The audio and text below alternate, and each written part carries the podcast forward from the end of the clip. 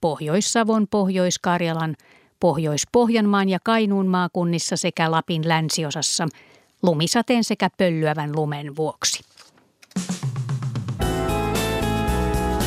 Yle, Radio Suomi. Ja Radio Suomen sunnuntai-ilta jatkuu nyt terveysillan merkeissä. Tänään keskustellaan laihduttamisesta ja painonhallinnasta sekä pohditaan lihavuuden terveysriskejä ja painonpudotuksen terveyshyötyjä. Terveysillan toimittajana Leena Mattila.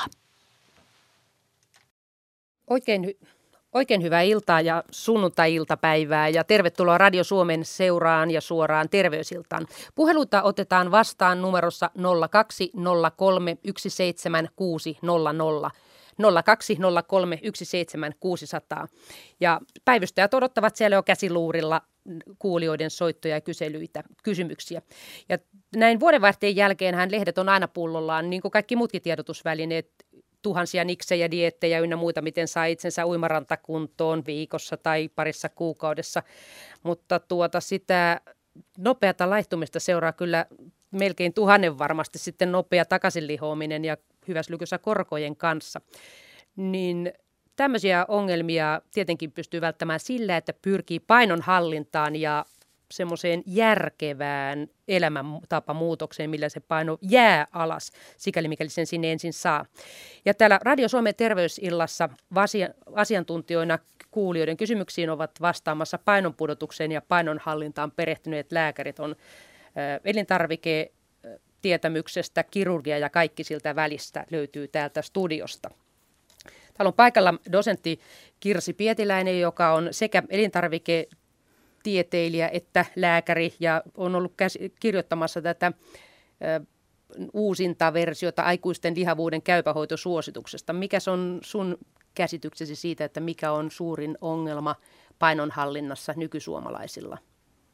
No hyvää iltaa vaan kaikille kuulijoille. Kyllä se taitaa olla se, että meillä tässä nykyyhteiskunnassa tämä ihmisen biologia törmää tähän yhteiskunnalliseen ongelmaan, että meillä on niin paljon hyvää ruokaa tarjolla, että sitä ei taida malttaa monikaan meistä olla syömättä. Ja sitten tämä liikuntapuoli sitten taas on varsin haasteellista. Että se on helppo tuota, välttää liikuntaa. Sitä, sitä on helppo välttää. Että, että tämä taitaa olla se yhdistelmä, jolla sitten monet saa kiloja kerrytettyä.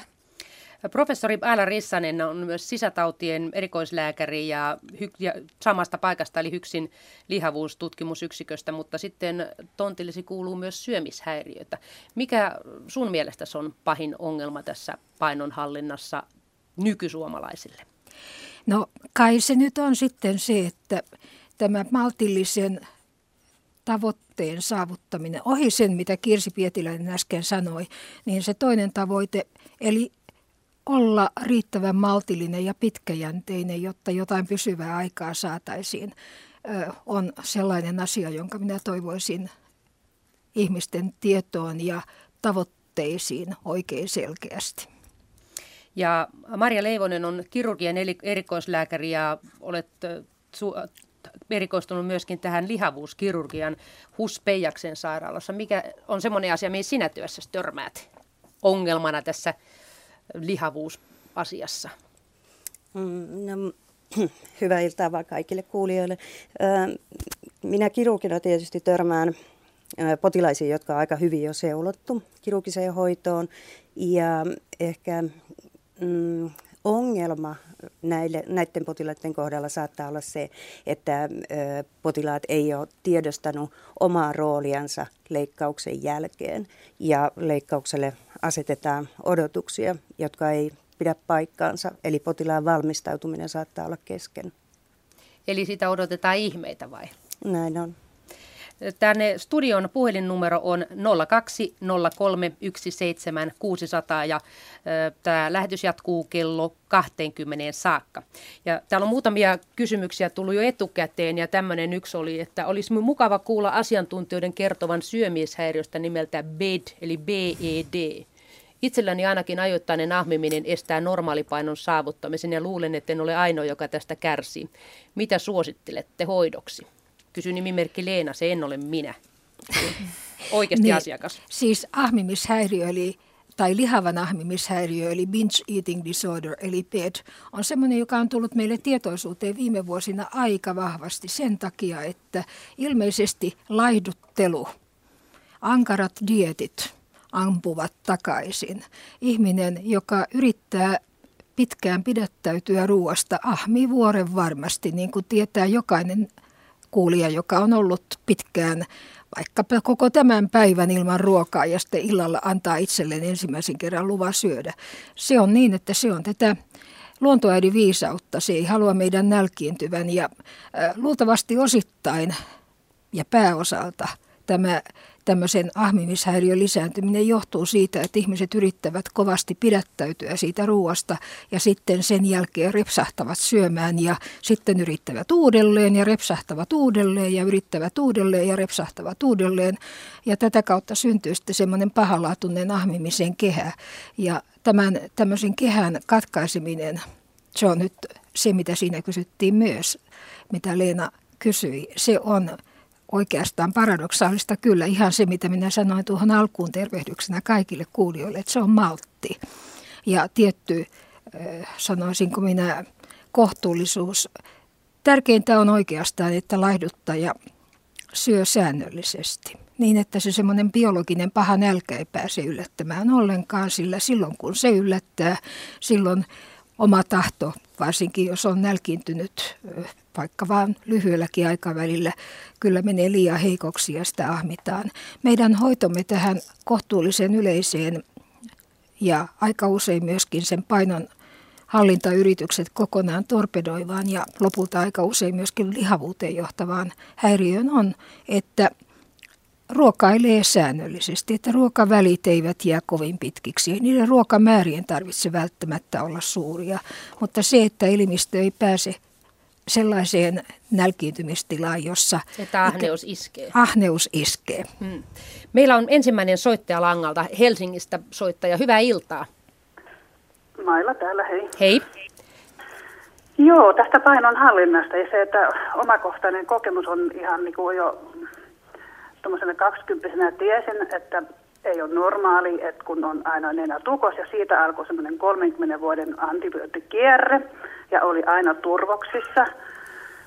Ja tota, ylipaino oli silleen, että reilusti varmaan yli 20 kiloa semmoinen niin ihannepainon ja sitten, sitten tota noin, kukaan ei keksinyt selitystä, että miksi on turvoksissa ja ihan epämääräisiä diagnoosia tuli ja vaikka mitä mitä tota, no, ja menneen tulen haukuttiin, että kun on läski. Ja tota, sitten ihan sattumalta löytyi hyvä lääkäri, joka lähti selvittämään sitä hengitysasiaa ja vika korjattiin ja, ja tota, siinä samalla sitten elimistöhän oli ihan niin kuin epätasapainos kaikilla tosin, että aineenvaihdunta ei toiminut ja sitten, sitten oli nämä hiivaongelmat ja kaikki ja sitten kun sain sen hengityksen kuntoon ja sitten tämän niin kuin hiivaongelman kuntoon, niin paino lähti tippumaan ihan itsestään ja, ja tota, siinä sitten on pysynyt yli 12 vuotta, että ei ole mitään kummallisia temppuja tehdä, että voi syödä ihan normaalisia sitten sitten tota, no, ei tee mieli sokeria, ei mitään näitä turhia hiilareita, että ihan vehnän on jättänyt pois, perunan pois ja kuitenkin syön tosi hyvin, että se mitä syön, niin syön täysipainoisesti. Ja se kysymys on lähinnä siitä, että tämä hurja antibioottikierre, semmoinen niin tosi laaja kirjo ihan mennen tullen vuositasolla varmaan yli kymmenen, niin mikä niiden vaikutus on sitten, onko sitä tutkittu ja tota, ja nimenomaan, että se minkä havainnon mä tein, niin tota, on tosi tärkeää, että hengitys kulkee ja, ja, ja se on niin yksi tärkeimmistä asioista. Joo, tästä on paljon puhuttu, että ihmisen tai ylipäätään myöskin koeeläinhiirillä, sillä mahan mikrobistolla on merkitystä siihen, kuka lihoo, kuka ei. Mutta kuka tästä nyt kertoo täällä, että mikä tulee käsitys tästä pitkällisestä antibiootista? No, Kirsi Pietiläinen. Mä voisin ainakin kommentoida sen verran, että tota, tätä, tätä kysymystä, minkä tota, kuulija nyt esittää, niin ei hirveän hyvin tunneta vielä on ajateltu, oli tämmöisiä varsin korkeatasoisissa lehdissä julkaistuja juttuja muutama vuosi sitten, joissa osoitettiin, että että lihavilla oli suolistossaan toisenlainen bakteerikanta kuin sitten normaalipainoisella. Mutta nyt tota, alkaa olla selvää, että ilmeisesti nämä ensimmäiset tieteelliset julkaisut oli vähän liian pienillä aineistoilla ja vähän liian huonoilla tekniikoilla tehtyjä, että että tämä, tämä tietyllä tavalla niin kuin on osittain kumoutumassa nämä tämmöiset niin sanotut tiedot. Eli me ollaan niin kuin otettu nyt pitkä askel taaksepäin ja ilmeisesti joudutaan vähän tätä asiaa tarkastelemaan nyt sitten uusien tutkimustulosten valossa mm, uudestaan. Eli tota, karkeasti sanoen vastaus on, että tämänkään normaali suoliston mikrobiston roolia ei vielä oikein tarkkaan tunneta. Mutta mun oma uskomukseni on, että todennäköisesti suolistolla ja suoliston hyvinvoinnilla on tärkeämpi merkitys ihmisen terveydelle kuin mitä me tähän mennessä ollaan osattu kuvitella. Mutta minkälainen se on, niin tota, vasta tulevat vuodet todennäköisesti tuo meille tähän valaistusta. Ja sitten tietysti tämä antibioottikierre, mistä tässä nyt oli kysymys, niin sehän on kyllä aivan selvää, että sehän, sehän on todennäköisesti saanut nyt tämän suoliston mikrobiston totaalisen sekaisin. Ja jos sillä joku merkitys on, että ihmisellä on tämä terve suolistomikrobisto siellä, joka sitten tukee meidän tätä muutakin terveyttä, niin kun joutuu syömään paljon antibiootteja, niin semmoinen niin kuin terve bakteerikanta sieltä samalta sitten, samalla sitten tuhoutuu, kun yritetään tuhota näitä haitallisia mikrobeita, jotka sitten nyt tässä tapauksessa on ollut ilmeisesti siellä hengitysteissä. Ja sitten kun on pitkät kuurit, niin siinähän tulee moneen kertaan varmistettu, mm. että sieltä kuolee kaiken näköistä muutakin. Ja sitten nämä hiivakannat, jotka meillä kaikilla on hiivaa äh, ihan luontaisesti meidän elimistössä, mutta sitten tässä kun on nämä tämmöiset suojelevat bakteerit saatu tällä antibiootilla, tapettua, niin sieltä on sitten nämä huonot hiivakannat päässyt villiintymään ja ja tota, on, on varmasti ollut aika kiusalliset vuodet tässä nyt kyseessä, että tota, nyt täytyy, täytyy tota onnitella sitä kollegaa, joka tässä oli auttanut tämän, tämän tota, kuulijan nyt sitten eteenpäin tässä asiassa ja oli Joo. ilmeisesti päästy, laduille. päästy näistä, näistä ongelmista. Lisäksi tässähän oli nyt sitten tota, tapahtunut ilmeisesti jonkun verran ihan tämmöisiä elintapamuutoksiakin, että kerroitte, että vehnä on jäänyt vähälle, perunat ja tällaiset niin kuin, tavallaan sellaiset hiilihydraatit, joissa on ollut energiaa runsaasti, mutta jossa ehkä ei ole sitten ollut tämmöistä vitamiinia kivennäisainepuolta sitten niin paljon, niin, niin näistä on sitten tullut? Joo, se on tullut ihan niin kuin sitten luontaisesti, että ei tee mieli perunaa, ei mm. tee mieli vehnää, että ihan se niin kuin elimistö, kun mä menen kauppaan, niin tota, mä haen, löydän sieltä ne, mitä mä tarvin, että mun ei tarvitse, että sieltä niin kuin vaan valikoituu ne ostoskoriin, mitkä on, tiedän niin kuin sille, Hyväksi havaittu. Hyväksi havaittu, niin ja, ja tota, se, että kun mun mielestä, kun tuntee niin, niin kuin, äh, näiden tuoksut, siis hajuaisti on palannut mm. silloin takaisin. Niin kuin nenä, niin, tuota, nenä rupesi toimimaan. Kun rupesi toimimaan, ei tarvitse ole enää tukossa. Ja niin, siis tämmöinen kokonaisvaltainen hyvinvointi lähti niin kuin pikkuhiljaa siinä rakentumaan. Mm. Ja, ja olen niin itsekseen miettinyt, että niin kuin on hirmu tärkeä merkitys siinä, että sä aistit ne tuoksut oikein, kun sä meet kaupasta ostaa vaikka multa porkkanoita, kun niistä tulee se tuoksu ja ne mm. heti vastaan, niin ahaa, se on ihana, että se, mun elimistö kaipaa sitä, niin kuin sitä porkkanaa. Niin, niin kuin tämmöisiä asioita. Että ja sitten varmaan, varmaan semmoinen vielä sitten, että kun on niin kuin tällä tavalla yleisesti ollut, ollut huonovointinen. Se, se olo on ollut niin kuin monella tavalla huono ja se hengitys on ollut huono ja se turvotuksen tunne on, on vienyt sitä yleisvointia huonoksi, niin silloin tota, ö, tämä painonhallinta on, on niin haasteellista tässä meidän nykyyhteiskunnassa. Ei että, paljon että, kiinnostaa että, siinä että, kohtaa. Että tavallaan niin kuin se, ne energiat ja ne voimavarat menee siihen kaikenlaiseen yle, ylenmääräiseen tähän, tähän sairasteluun, niin silloin tota, se, että siitä alkaa päästä sitten ylöspäin, niin tulee sitä semmoista uudenlaista energiaa ja tuntuu, että siis sitä... Nimenomaan, mm, kyllä. Joo. Ja se onkin se, mistä kukin löytää sen punaisen langan. Ja, ja mä aikanaan silloin, kun rupesin toipumaan silloin reilu kymmenen vuotta sitten, niin mä sanoin, sanoin tota, ketä nyt sitten halusi kuunnella, kun, niin tota, että se on joku ongelma, joka jokaisen niin kuin pitäisi yksilöllisesti saada niin kuin selville, että mikä se kelläkin on se häiriö, niin se pitäisi niin kuin löytää sieltä ratkaista se, se oma avainkysymys. Se avain, juuri näin, joo. Mutta se ei ole mitenkään helppoa ja varsinkin kun on huonossa kunnossa, niin ei, ei löydä niitä avaimia, mitä, mitä pitää, mitä on tarjolla. Joo. Et ei, se, on niinku, se on monen asian summa ja tota noin, mutta ei helppoa, mutta että joku ihmeellinen kuitenkin on, mä oon aina vähän kyseenalaistanut kaikki, että en ihan nielaise sitä, mitä joku sanoo. Että, eihän että, semmoista niin, ohjetta olekaan, että se kaikille sopii, että ei, ihmiset on erilaisia, aivan, yksi joo, sopii yhdellä ja toinen toiselle. Joo. Mutta että se, mikä siinä niin oli siinä yli 30 vuoden antibioottikierteen aikana, niin kyllä syyllistettiin monta kertaa. Et se, se mun mielestä on siitä aika paljon päästy. Joo, mutta tästä antibiootin käyttöhän on, on kovasti muuttunut nyt mm, ei, mutta miksi ja kumppaneiden myötä. Että ei niitä joo, käytetä niin valtoiminaan. Joo. Aivan, mutta mä tarkoitin, että sitten kun on ylipainoinen, että on ihan semmoinen mittojen mukaan, niin siitä aika paljon on semmoista asennevammaa. Silloin oli ja on varmaan vieläkin Joo. osittain, että kyllä hyvin herkästi sanotaan, että, että sun pitäisi, niin kuin, että se on semmoista hieno tunteesta pitäisi olla vähän enempi. Että mm.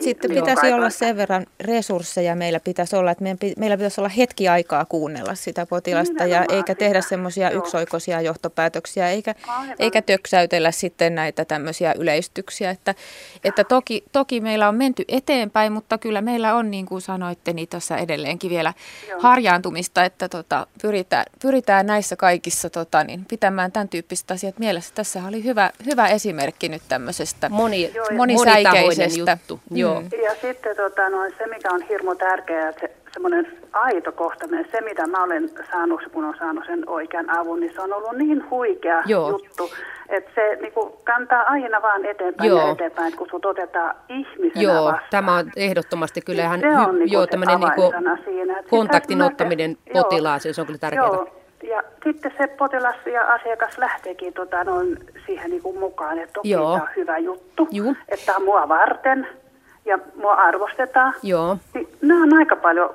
niin kuin unohduksissa. Joo. Mutta mm. kiitoksia teille soitosta. Joo. Meillä on seuraava hyvä. soittaja Langalla. Hän on Vantaalta. Hyvää iltaa Vantaalle. Hyvää iltaa, täällä Jussi. No hei. Tuota, tämmöistä asiaa kysyisin ensin näistä ihmedieteistä – ja tarjotaan joka lehdessä, että nyt kun syöt tätä ja tuota, niin ainakin putoaa 15 kiloa. Viikossa parhaimmillaan? Niin, parhaimmillaan joo. Ja sitten professori Rissanenkin varmaan on kehittänyt tämmöisen dietti ruoan. Tai, ja mä uskon, että varmaan saa tuloksiakin aikaan, mutta kun itse olen diabeetikko ja sitten tuota, on vaikea sitten sitä vihanneksia ja salaatteja sitten vaan syödä niin kuin pupu, että tuota, mikä oli sitten se keskiteim, jota voisi syödä, kun on liikalihava. Professori Rissanen tuntee kyllä minut. Onko tuttu mies langan päässä? On. No terveisiä nyt vaan sitten tutulle. Tuota, vastaus siihen, että on vaikea löytää oikein sopivaa syötävää. Se on aika monella näin, että on erilaisia sairauksia myötä tulevia juttuja, jotka haittaa vähän sitä ruoanvalintaa, mutta mä olisin kyllä sitä mieltä, että kyllä se löytyy.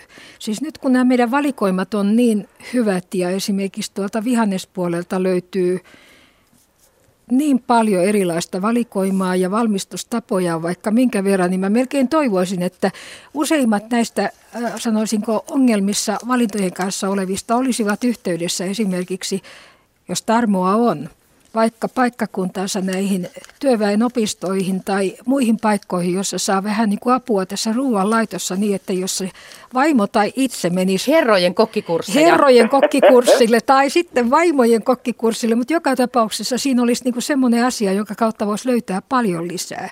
Mä jotenkin kyllä harvoin enää törmään ihmisiä, jotka ihan yritettyään kunnolla sanovat, että ei löydy oikein mitään, mitä valita, kun Paljon mm. löytyy jo valmiina kaupahyllyltä ja sitten aika paljon voi aika pienellä vaivalla saada tehtyä itsekin. Siis meidän kauppamme valikoimat on nykyisin kyllä aika hyvät.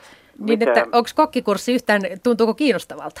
No kyllä varmasti, mutta mitä mieltä olette sitten perunasta? Onko se lihottavaa? Ja entäs porkkana? Onko se hyvä sitten tässä lihavalle miehelle?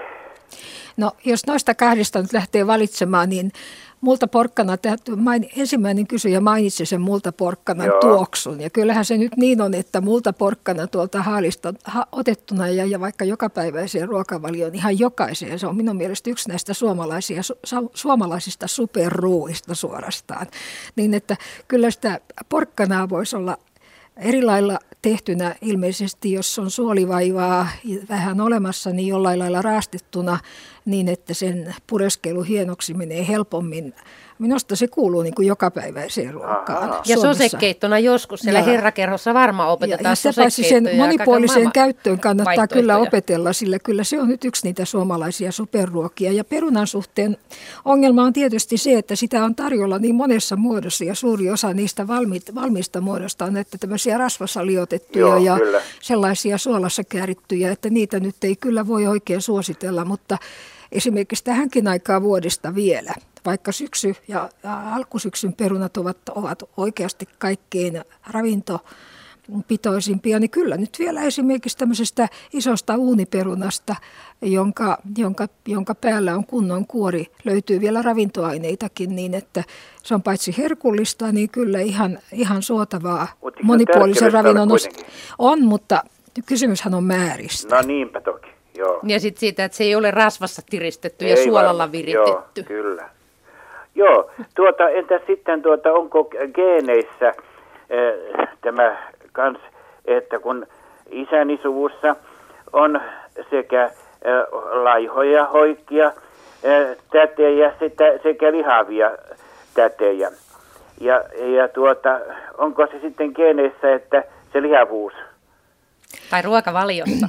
Tuota, nyt taitaa olla sillä lailla, että minä taidan nyt muistaa kysyjän ja täytyy kyllä sanoa sillä lailla, että hän on yksi niitä, jonka me olemme suorastaan tutkineet näiden geenien suhteen ja on käynyt niin, että tähän kyseiseen sukuun on ihan oikeasti niitä tunnettuja vähän sinänsä vaikuttavia geenejä sattunut useampi kappale, niin että onhan toki Joo. niin, että painoon ja lihomisalttiuteen geenit vaikuttavat, mutta yksittäisen geenin vaikutus on aika pieni ja hyvin harvoin ne ovat ratkaisevia siinä painon kokonaismäärässä. Että siis myönnetään Paljon on geenejä, jotka vaikuttavat niin. painoon ja itse asiassa jos lähdetään siitä, että mikä, mikä, mikä on periytyvää, niin ehkä vielä tämmöinen normaalipainoisuus on vahvemmin tai normaalipainoisena itsensä pitäminen on ehkä vielä vahvemmin geeneissä kuin tämä lihominen, mutta äh, ei tietäni ole kuin ehkä noin yksi sadasta tai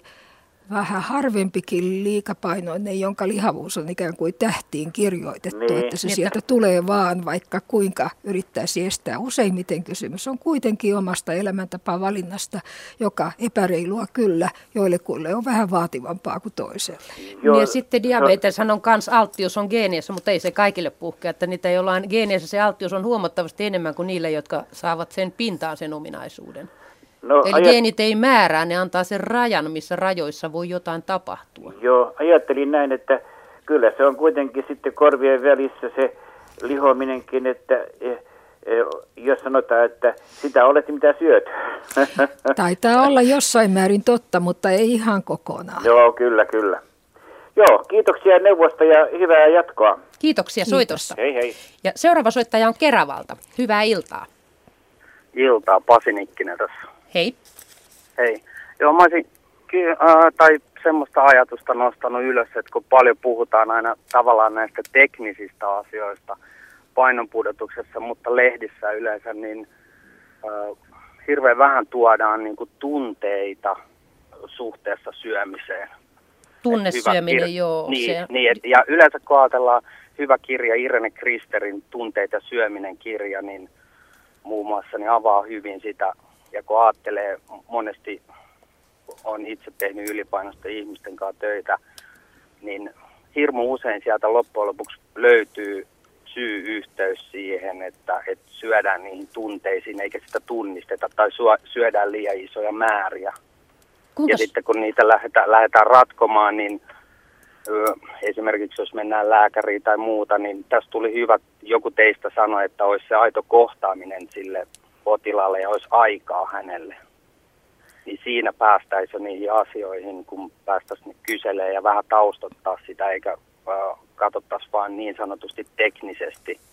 Kun itse ajattelen, että sit se tekninen äh, tarkastelu, niin sehän on järjen tasolla, mutta sitten mielestäni jär, järki on tunteen renki, eli kun mentäisiin sinne syvemmälle, niin päästäisiin niihin todellisiin asioihin käsiksi.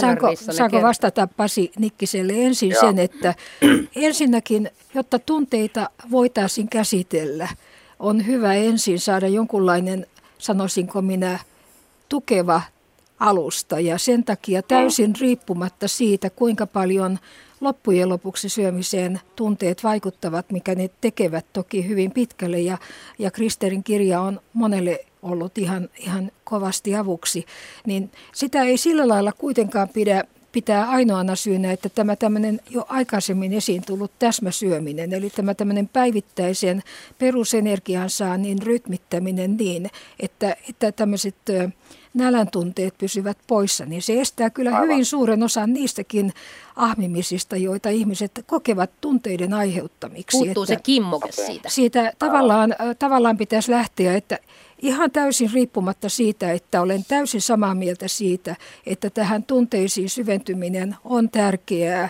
liikapainoisuuden ja kohtuusyömisen aikaansaamisen hoidossa ja, ja tuota, painon hallinnassa, niin kyllä tuo tuommoinen pohjimmainen viesti on kuitenkin se, että se täs, täsmäsyöminen, siis että ei ole koskaan oikein kunnolla nälkä, joka altistaa tähän ahmimiseen entistä selvemmin niitä, jotka ovat jotenkin allapäin tai väsyneitä tai tuntevat itseensä syrjityksi, tai sitten ovat toistuvalla ahminalla oppineet tämän ahminan tämmöiseksi tavaksi reagoida asioihin.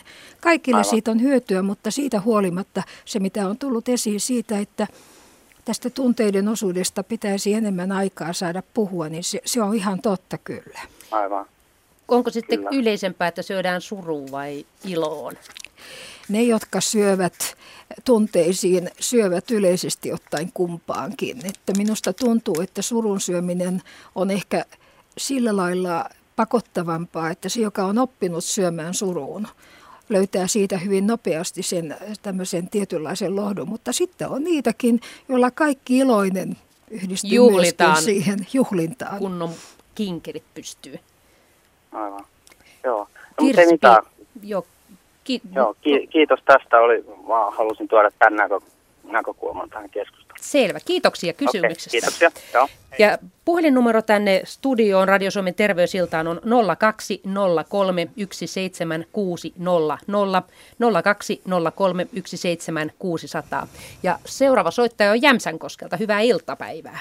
Hyvää iltaa, Kosonen Jämsänkoskelta. Päivää, mitä olisi sydämellä?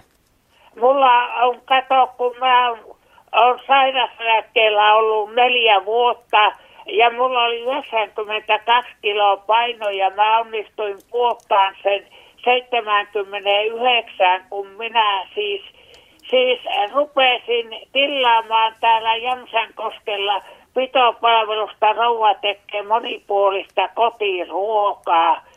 Ja sitten kun mua iltasilla on haluttanut syödä noita niin villimakkaroitakin, kun meillä on taloyhtiön päällä villi, niin nyt mä olen sitten niin, ää, vähentänyt tätä makkaran syöntiä ja siirtynyt noihin markettien ää, ää, niiden salaattitiskien salaatteihin, niin olisin kysynyt, että kuinka paljon niissä on niitä piilorasvoja ja muita semmoisia lisäaineita. Valmis salaatit, tämä on niin, elintarvikepuolta. Niin, Joo. niissä salaattitiskeissä. Kirsi Pietiläinen hallitsee tämän elintarvikepuolen myös. No melkein siinä voi, tota, tietysti jos ihan tarkkaan ottaa, niin olisi tietenkin hyvä kysyä sieltä tiskin toiselta puolelta, että mitä he nyt sitten kertovat näistä raaka-aineista, tai joskus, on ihan, ihan niitä kaloreitakin sitten laskettu näistä salaateista, mutta sitten itse mitä pystyy tekemään päätelmiä niin kuin ulkonäön perusteella on, että jos se on tämmöinen valkoiseen vivahtava se jonkunlainen raaste tai, tai salaatti, niin silloin voi ajatella, että siinä on majoneesipohjasta tai kermaviilipohjasta tai muuta tämmöistä tämmöistä tota, salaatin kastiketta, joka, joka voi olla ihan yhtä painavaa kuin se itse se kasvispuoli siinä ja, ja silloin siitä tulee kyllä tokikin niin, tota, niin paljonkin kaloreita. Sitten taas, jos on tämmöinen, joka on säilynyt vihreä, vihreämpänä ja siellä niin kuin näkee, että siellä on näitä tämmöisiä näitä raaka-aineita, joita siinä on käytetty, niin tota, että kasvikset ja muut kasvikset ja muut on, erottuu, ei erottuu niin, kuin, niin, niin tota, silloin, silloin siinä saattaa tietenkin olla salaatin kastikkeena vähän niin kuin öljypohjasta ja, ja tämmöistä, joka on sitten väritöntä, mutta kyllä minusta silloin tota, siitä, se on hyvälaatuista rasvaa ja sitäkin me tarvitaan, niin tota, siitä ei kannata murhetta kantaa. Ja jos nyt ajattelee, että siis. niin tästä öljystä tai, tai, tai siitä rasvasta, minkä niistä saa. Et nyt jos ajatellaan tätä, tätä loistavaa ö, tota niin, niin, elämäntapamuutosta, mikä tässä tota, kysyjälle oli tullut, tämä painonlasku ja sitten nämä erilaiset asiat, mitkä tota, tuli tässä esiin. Ja, ja jos vertaa sitä grillimakkaran iltaista syöntiä nyt sitten näihin kaupan, kaupan tota, erilaisiin salaatteihin, niin kyllä minusta tota, voi melko huoletta niin kuin valita melkein mitä vaan niistä salaateista, jos se grillimakkara oli sitten korvautunut näillä. Että, et sinänsä niin kuin, se on oikein hyvä, että pääsee niin kuin erilaisiin tarkkuusasteisiin, että on, on tarkka kaikesta siitä, mitä suuhunsa laittaa, mutta tota, tässä jo karkeasti voi sanoa, että, että minkälainen vaan valinta sieltä tiskiltä, niin on varmasti ollut hyvä valinta. Ja sitten kun minä saan vielä sitä, sitä semmoisen pitopalvelun tekemään ihan äh, käsin niin. tehtyä kotiruokaa. Kyllä, kyllä, sehän on Se mitä tuon, äh, ko, ihan kotia. Rouva tekee ja tuo mulle kotiin. Siellä on hyvä palvelu. Ja joo, on. Se on siinä mielessä hyvä palvelu. Ja olisin samalla kysynyt, kun mulla on toistakymmentä lääkettä, niin, niin, niin tuota, mikä on kohtuus, kun kaikki lehdet mainostaa noita vitamiineja, että normaali ruoka ei riitä. Mitäs tähän sanoo Aila Rissanen? Tuota, kyllähän se nyt niin on, että melkein kaikille näin tasapainoisesti kostettu ruokavalio, josta tässä Rouva Kosonen mainitsee, käy siis salaattitiskiltä valitsemassa – salatteja ja lisäksi syö pitopalveluun monipuolista kotiruokaa, niin se tuntuisi kyllä, että se riittää. Mutta on olemassa yksi vitamiini, jota kaikki suomalaiset eläkeläiset oikeastaan saisivat tarkistaa ja se on tämä D-vitamiini, sillä D-vitamiinin saanti Suomessa taitaa olla poikkeuksellisen haasteellinen asia näin talviaikaa varsinkin siitä huolimatta, että maitotuotteet ovat ja, ja, ja tämmöiset margariinit ovat D-vitaminoituja. Niin, että D-vitamiinia. 20... Minä olen vaihtanut suuren osa voista semmoisen kuin oliiviöljy, keiju, margariinin, käytän sitä leivän päällä. Se on erinomainen asia varmasti ajatellen tätä valtimoterveyttä, mutta siitä huolimatta kannattaisi tarkistaa, että siellä kotoa löytyy se D-vitamiinitäydennys. Se olisi nyt kyllä varmasti syytä keskustella seuraavan kerran, kun kohtaa terveydenhuollon ammattilaisen, että onko sitä tarpeeksi, sillä siihen me olemme havahtuneet, että näissä meidän ankarissa oloissa sitä varsinkin ikäihmiset tarvitsevat enemmän kuin mitä ruokavaliosta edes täydennettynä saadaan. Eikö se D-vitamiini mitata verinäytteestä? Se voi tehdä niin, mutta useimmiten se on tarpeetonta sen takia, että Kaikilla tuota, on vajausta kuitenkin. Sitä vajausta on niin monella, että me melkein jos rutiiniomaisesti suosittelemme sen 20 mikrogrammaa niin, sitä ikäihmisille. Ja se, siitä nimittäin ei varmasti ole ainakaan kenellekään vielä mitään haittaa. Ja, ja toinen asia, minä olen lisännyt, nyt olen, olen sen verran hyvässä kunnossa jaksanut lisätä liikuntaa. Jos minä syön rillimakkaran, niin mä käyn sen jälkeen kaksi kilometriä reipasta kävelyä. No sehän kuulostaa kyllä siltä, että Rova Kososta pitää onnitella tässä semmoisesta elämäntapamuutoksesta, joka on... Anteeksi? Herra Kosonen. Anteeksi, minä kuulen vähän huonosti. No herra Kososta pitää onnitella tästä.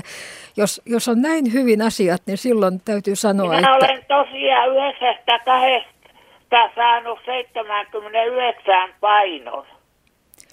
Kuulostaa oikein hyvältä, onneksi Ja olkoon. kerron vielä sen esimerkin. Minä luin, luin velipojan luona Sveitsissä tavaratalon äh, mainosta, niin kehuttiin, että laittukaa helposti. Levittäkää tuota tuota, niin lantiolle ja reisiin lämpökeeliä, että ärikää tätä pakkauksessa olevaa televua päälle laihutte päiväaikana, mutta minusta ne on täyttää humpuukia tämmöiset. Kuulostaa aika humpuukilta.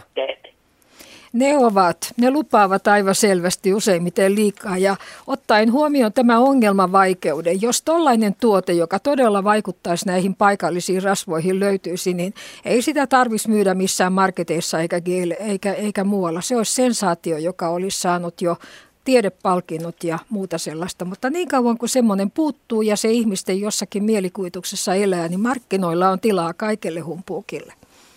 Joo, ei kun mä katsoin, että onko totta, mutta kaikkia sitä yritetään. Huijuuta keksitään, markkinamiehet keksii kaiken näköistä. Joo, joo, minä kiitän teitä. Kiitoksia soitosta. Kiitos. Ja seuraavaksi meillä on soittaja Vesivehmaalta. Iltaa. Hyvää iltaa. Ja teillä oli asia tästä painonhallinnasta ilmeisesti. No ei niin oikeastaan ihan varsinaisesti mm. painonhallinnasta, vaan tota, kun näistä ravin, ravintoasioista tässä on puhuttu terveellisistä ja niin edelleen, niin tota, tämä maa-arttisokan käyttöä ihan, ihan vaikka joka päiväisessä ruokavaliossa tai sitten niin kuin sokeritautisilla tai, tai tuota lihavilla, että miten tämän kanssa? Miten maa-artisokan inuliini liittyy näihin asioihin? no, no, tuota, no kyllähän maa-artisokka on sellainen, sanoisin kuin juuri sen inuliinipitoisuusensa vuoksi, että se on erittäin hyvä vaihtoehto, vaihtoehto perunalle ja, ja sitä paitsi on kyllä sellainen, jota soisi suomalaisilla pihoilla kasvavan komea enemmän. Kukka. Se on erittäin komea kukka ja sitä paitsi sen sato on niin uskomattoman varma. Ja se on harvoja sellaisia tuotteita, joita voi vaikka talven jälkeen kaivella vielä mukuloina maasta ja sieltä sen saa tuoreena sitten ottaa käyttöönsä. Niin että e, ihme, tässä pitää muistaa yksi asia. Semmoisia ihmeruoka-aineita, jotka nyt ovat siis niin kuin täysin fantastisia verrattuna muihin, on haettu maailman sivuja. Kyllä minä äsken itsekin mainitsin, että porkkana on suomalaista superruokaa siinä, kun ovat sipulit ja kaalit ja, ja tota, muutamat muutkin. Mutta tuota, se sellainen yksittäisen a, a, niin kuin tavallaan vihanneksen tai kasviksen tai ruoka-aineen ottaminen esiin on sillä lailla vähän pulmallista, että kukaan meistä ei kuitenkaan sen varassa voi elää. Mutta kysyjä on kyllä oikeassa.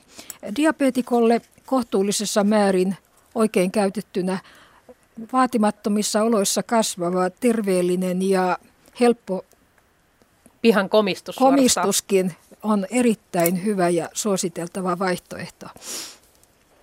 Joo, meillä vaimo tekee tästä aina hyvää keittoa ja sitä kun tällä toisella hyvällä mausteella tällä porkkanalla vähän värittää, niin siitähän tulee ihan, ihan kerta kaikkiaan hieno e, alkukeitto, kun tarjoaa vieraalle.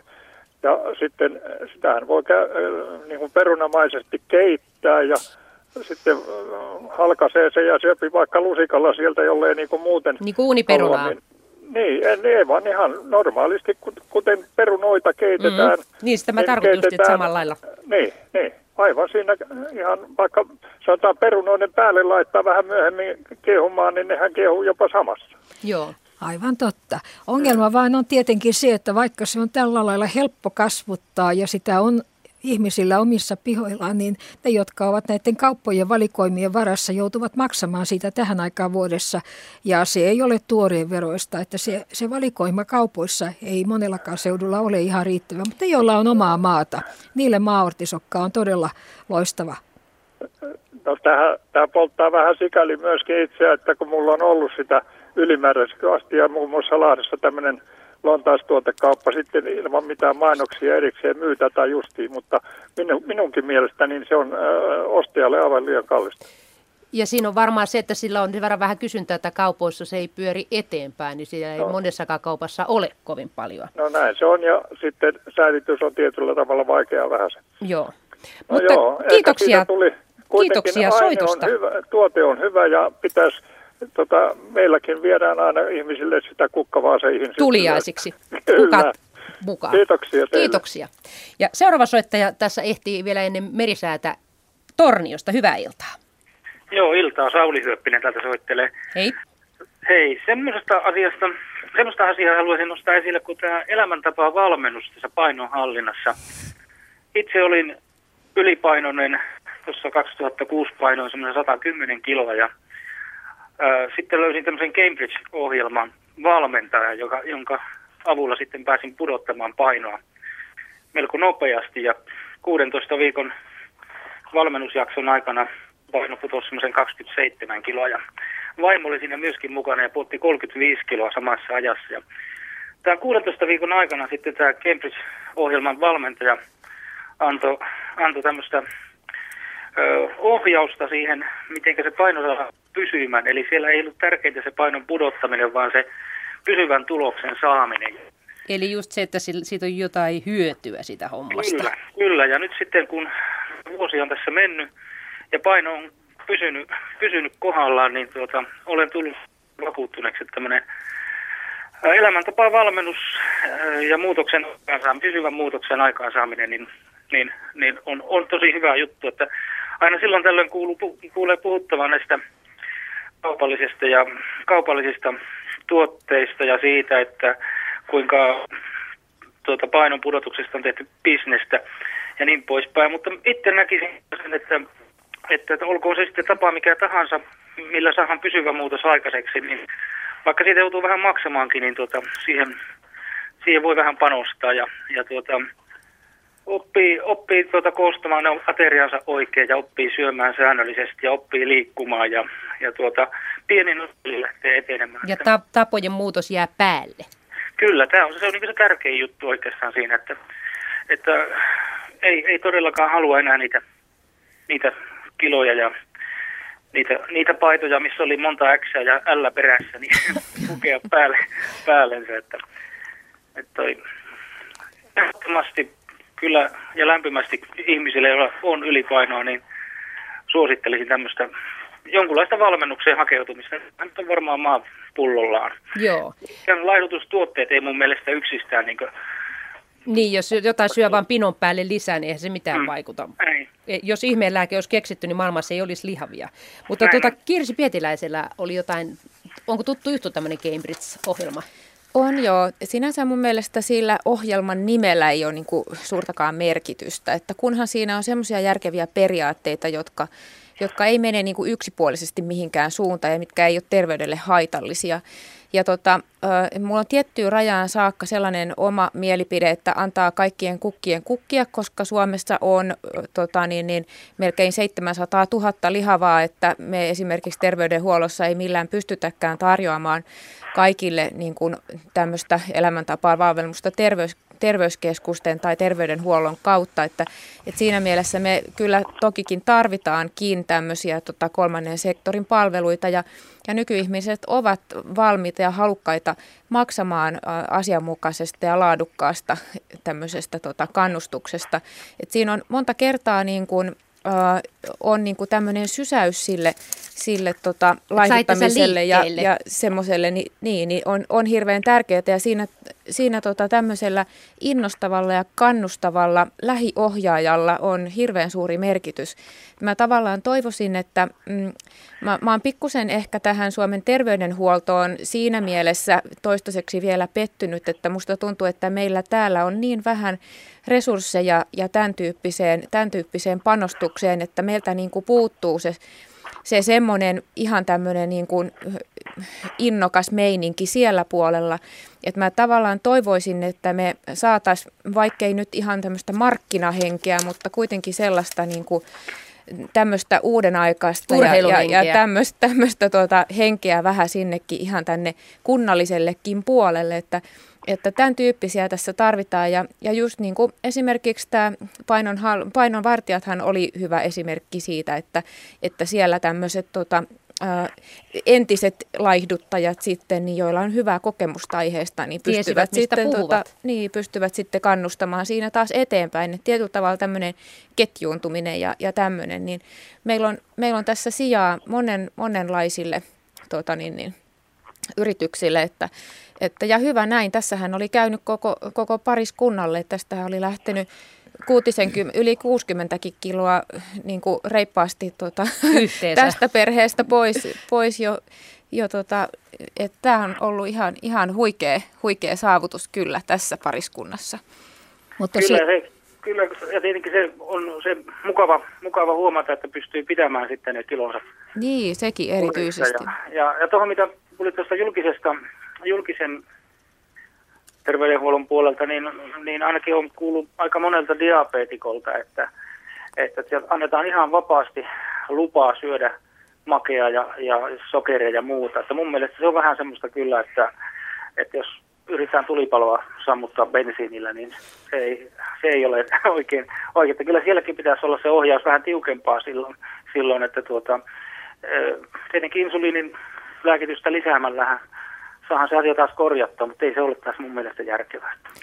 Meillä on aika paljon eroja tässä niin kuin paikkakuntien välillä niin, niin tässä tämmöisessä, että, että meillä, on, meillä on se kokemus, itse kun olen tota HUS-piiristä, niin meillä on se kokemus HUSissa, että tota, et, että tota, niissä paikoissa, joissa sitten tarjotaan, niin laatu on hirveän hyvää.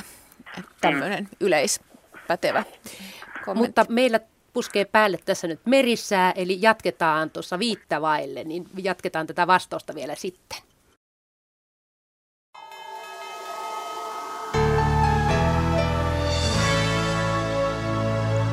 Säätiedotus merenkulkijoille kello 18.50. Keski-Suomessa oleva heikko matalapaine liikkuu kaakkoon. Pohjois-Atlantilla oleva laaja matalapaineen alue liikkuu kohti Skandinaviaa. Ja odotettavissa huomisiltaan asti Suomenlahti, lännen puoleista tuulta 6-10 metriä sekunnissa, yöllä tuuli heikkenee aamulla 2-6 metriä sekunnissa. Enimmäkseen hyvä näkyvyys. Pohjois-Itämeri, Ahvenanmeri, Saaristomeri ja Selkämeren eteläosa, länsituulta 5-9, Pohjois-Itämerellä aluksi paikoin 11 metriä sekunnissa. Huomenna päivällä tuuli kääntyy lounaaseen, enimmäkseen hyvä näkyvyys. Selkämeren pohjoisosa, pohjoisen ja idän välille kääntyvää tuulta 3-7 metriä sekunnissa. Aamulla tuuli kääntyy etelän puolelle ja alkaa vähitellen voimistua. Iltapäivällä 6-10 metriä sekunnissa. Enimmäkseen hyvä näkyvyys. Merenkurkku ja perämeri pohjoisen puoleista tuulta 5-9 metriä sekunnissa. Iltayöllä tuuli heikkenee. Yöllä idän puolelle kääntyvää tuulta 2-6 metriä sekunnissa. Huomenna iltapäivällä tuuli kääntyy etelän puolelle ja alkaa vähitellen voimistua. Paikoin lumisadetta muuten enimmäkseen hyvä näkyvyys. Ja Saimaalla etelän ja idän välistä tuulta 2-5 metriä sekunnissa. Yöllä tuuli kääntyy pohjoisen ja idän välille. Huomenna päivällä tuuli kääntyy jälleen etelän ja idän välille.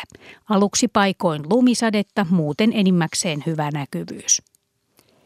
Ja odotettavissa maanantai-illasta tiistai-iltaan Suomenlahti, yöllä etelän puoleista tuulta, iltapäivällä luoteistuulta, kovan tuulen todennäköisyys 40 prosenttia.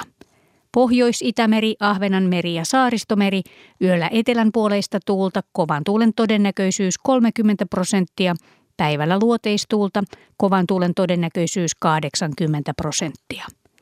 Selkämeri yöllä heikkenevää etelän puoleista tuulta alle 10 metriä sekunnissa, päivällä pohjoisen puoleista tuulta, kovan tuulen todennäköisyys 40 prosenttia. Merenkurkku ja perämeri. Yöllä lounaistuulta, kovan tuulen todennäköisyys 30 prosenttia, päivällä luoteistuulta alle 10 metriä sekunnissa. Sitten rannikkoasemien säätiedot tänään kello 17. Haapasaari lämpötila miinus yksi aste, länsituulta 6 metriä sekunnissa, pilvistä näkyvyyttä 30 kilometriä. Kotkarankki miinus yksi, länsi viisi. Orengrund miinus yksi, länsi kuusi. Emäsalo miinus yksi, länsi kuusi. Kalpoidegrund nolla, länsi yhdeksän. Eestiluoto tuuli länsi-lounaasta 6 metriä sekunnissa. Harmaja nolla, länsilounas 6, selkeä, näkyvyyttä yli 50. Mäkiluoto nolla, länsilounas 9, Bogashär miinus 1, länsilounas 7, selkeä, näkyvyyttä yli 50. Jussarö nolla, länsi 10, selkeä, näkyvyyttä yli 50. Hankotuliniemi nolla, länsi 9, Russarö nolla, länsi 11. Venö miinus yksi, länsi 5, Ytö plus yksi, länsi 9, selkeä 45 kilometriä. Bookshare-tiedot puuttuvat. Ristna plus 1 länsi 3 selkeää 25 kilometriä. Gotska Sandön plus 1 länsi 6 13. Rajakari miinus 1 länsi lounas 6, Fagerholm miinus 1 länsi 4. Kumlinge miinus 2 länsi lounas 4 selkeää näkyvyyttä yli 50. Nyhan plus 1 länsi 6 selkeää 45 kilometriä. Märket plus 1 länsi 7, Isokari miinus 1 länsi 4 selkeää näkyvyyttä yli 50. Kylmäpihlaja miinus 1 länsi 9, Tahkoluoto miinus 1 länsi 7 selkeää näkyvyyttä yli 50.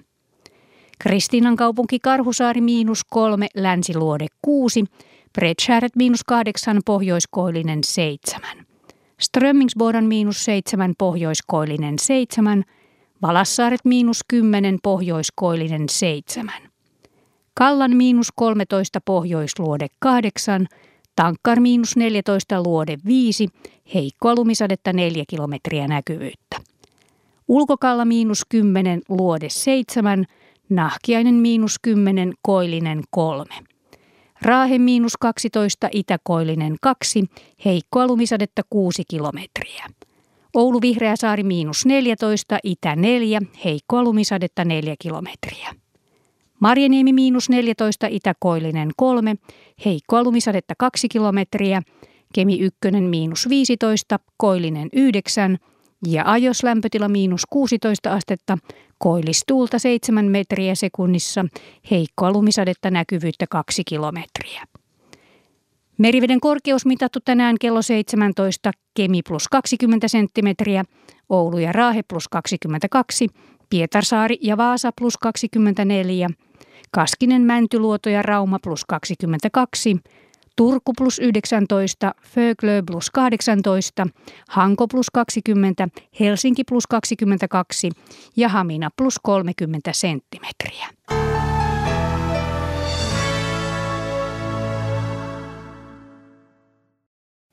Ja täällä Radio Suomen terveysillassa jatketaan aiheesta painonhallinta.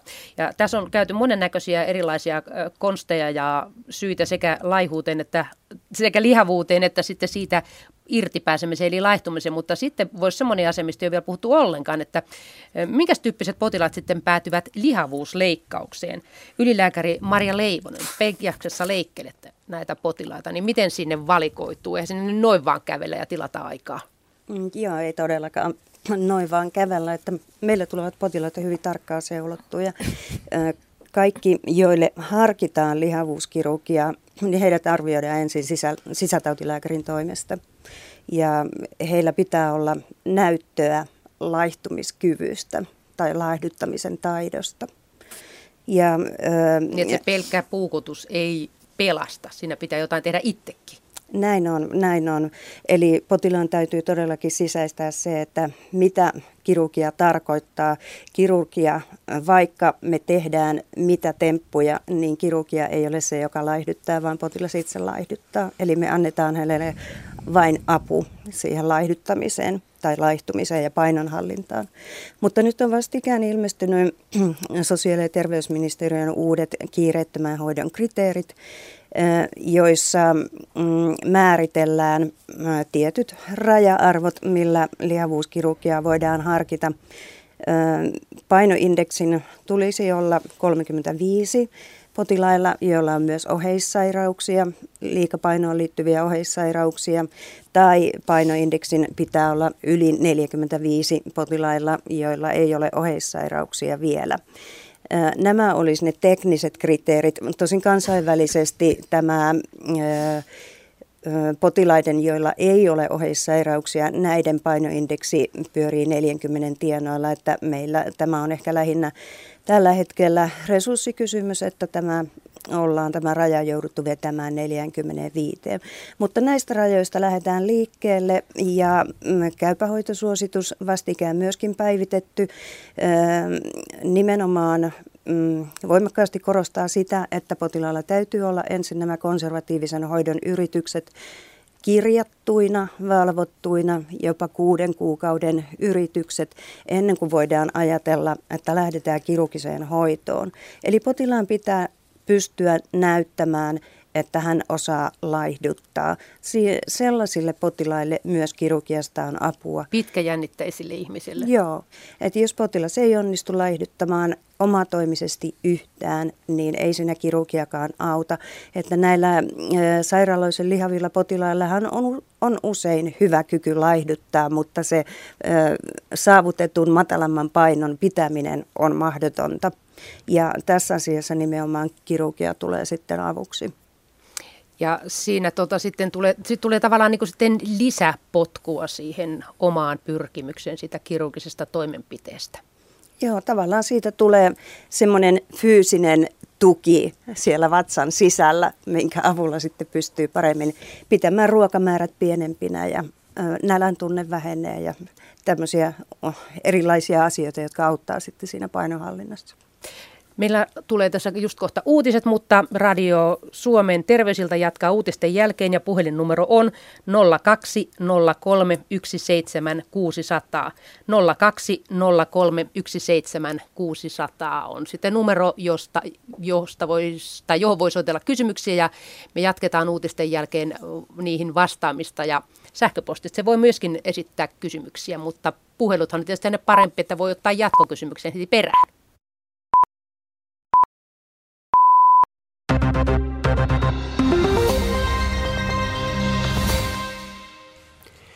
Egyptin varapresidentti Omar Suleiman on neuvotellut opposition kanssa. Oppositio vaatii, että valta siirretään presidentti Hosni Mubarakilta varapresidentille. Suleiman ei vaatimukseen suostunut. Hallituksen mukaan neuvotteluissa kuitenkin päästiin sopuun perustuslakia uudistavan komitean perustamisesta. Lisäksi luonnosteltiin paperia neuvotteluiden jatkosta, mikä viittaa siihen, että presidentti Mubarak aiotaan pitää vallassa siirtymäkauden ajan. Täällä kotimaassa Terveyden ja hyvinvoinnin laitos THL suunnittelee oikeuslääketieteellisten ruumiinavausten keskittämistä. Oikeuslääketieteellisiä avauksia on tehty parilla kymmenellä paikkakunnalla, mutta määrä on tarkoitus vähentää viiteen muutaman vuoden kuluessa. Keskittämisellä haetaan apua jo pitkään jatkuneeseen oikeuslääkäripulaan. Toimeentulotuki on jäänyt selvästi jälkeen ansiotuloista – Toimeentulotuesta tehtävät vähennykset johtavat usein myös siihen, että käytännössä lapsi voi elättää vanhempiaan. Aikuisen toimeentulotuen perusosa, vajaa 420 euroa, on pysynyt samana 20 vuotta. Samaan aikaan reaaliansiot ovat kasvaneet yli 40 prosenttia, laskee kansaneläkelaitoksen tutkimusprofessori Olli Kangas. Suomen suurin kansalaiskeräys, yhteisvastuukeräys, on käynnistynyt. Tämän vuoden lahjoituksilla autetaan yksinäisiä nuoria Suomessa ja Mosambikissa. Keräyksen avasi iltapäivällä tasavallan presidentti Tarja Halonen, joka puheessaan korosti, että nuorten hyvinvointia edistäviä ja syrjäytymiseltä suojaavia tekijöitä olisi vahvistettava myös taloudellisesti vaikeina aikoina. Sri Lankassa monsuunisateiden aiheuttamat tulvat ovat pahentuneet – Ainakin 14 ihmistä on kuollut viikon kuluessa ja tulvavesi on kastellut yli miljoona taloa saaren itä- ja pohjoisosissa. Monsuunisateiden aiheuttamat tulvat johtivat jo tammikuussa kymmenien ihmisten kuolemaan ja satojen tuhansien evakuointiin. Ja kotimaan sääennuste kertoo, että maan itä- ja pohjoisosassa oleva hajanainen ja heikko lumisadealue liikkuu hitaasti itään. Huomenna päivällä on suurimmassa osassa maata poutaa, mutta melko pilvistä – Pohjoisessa sataa edelleen paikoin heikosti lunta. Pakkasta on päivällä maan länsiosassa 20, itäosassa 5-15 ja pohjoisessa 12-25 astetta. Itä-Lapissa pakkasta voi olla paikoin jopa 30 astetta. Ajokeli on paikoin huono maan itäosassa, lukunottamatta Kymenlaaksoa, Kainuun ja Pohjois-Pohjanmaan maakunnissa sekä Lapin länsiosassa – Syynä on lumisade ja pöllyävä lumi, Etelä-Karjalassa ja Etelä-Savossa jäätävä tihkusade.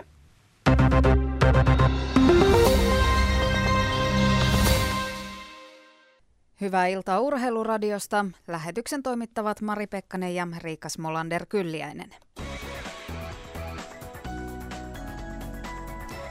Aloitetaan lähetys Alppihiihdolla. Markus Sandel laski uransa parhaaseen maailmankapsijoitukseen ollen seitsemäs Itävallan Hinterstoderin suurpujottelussa.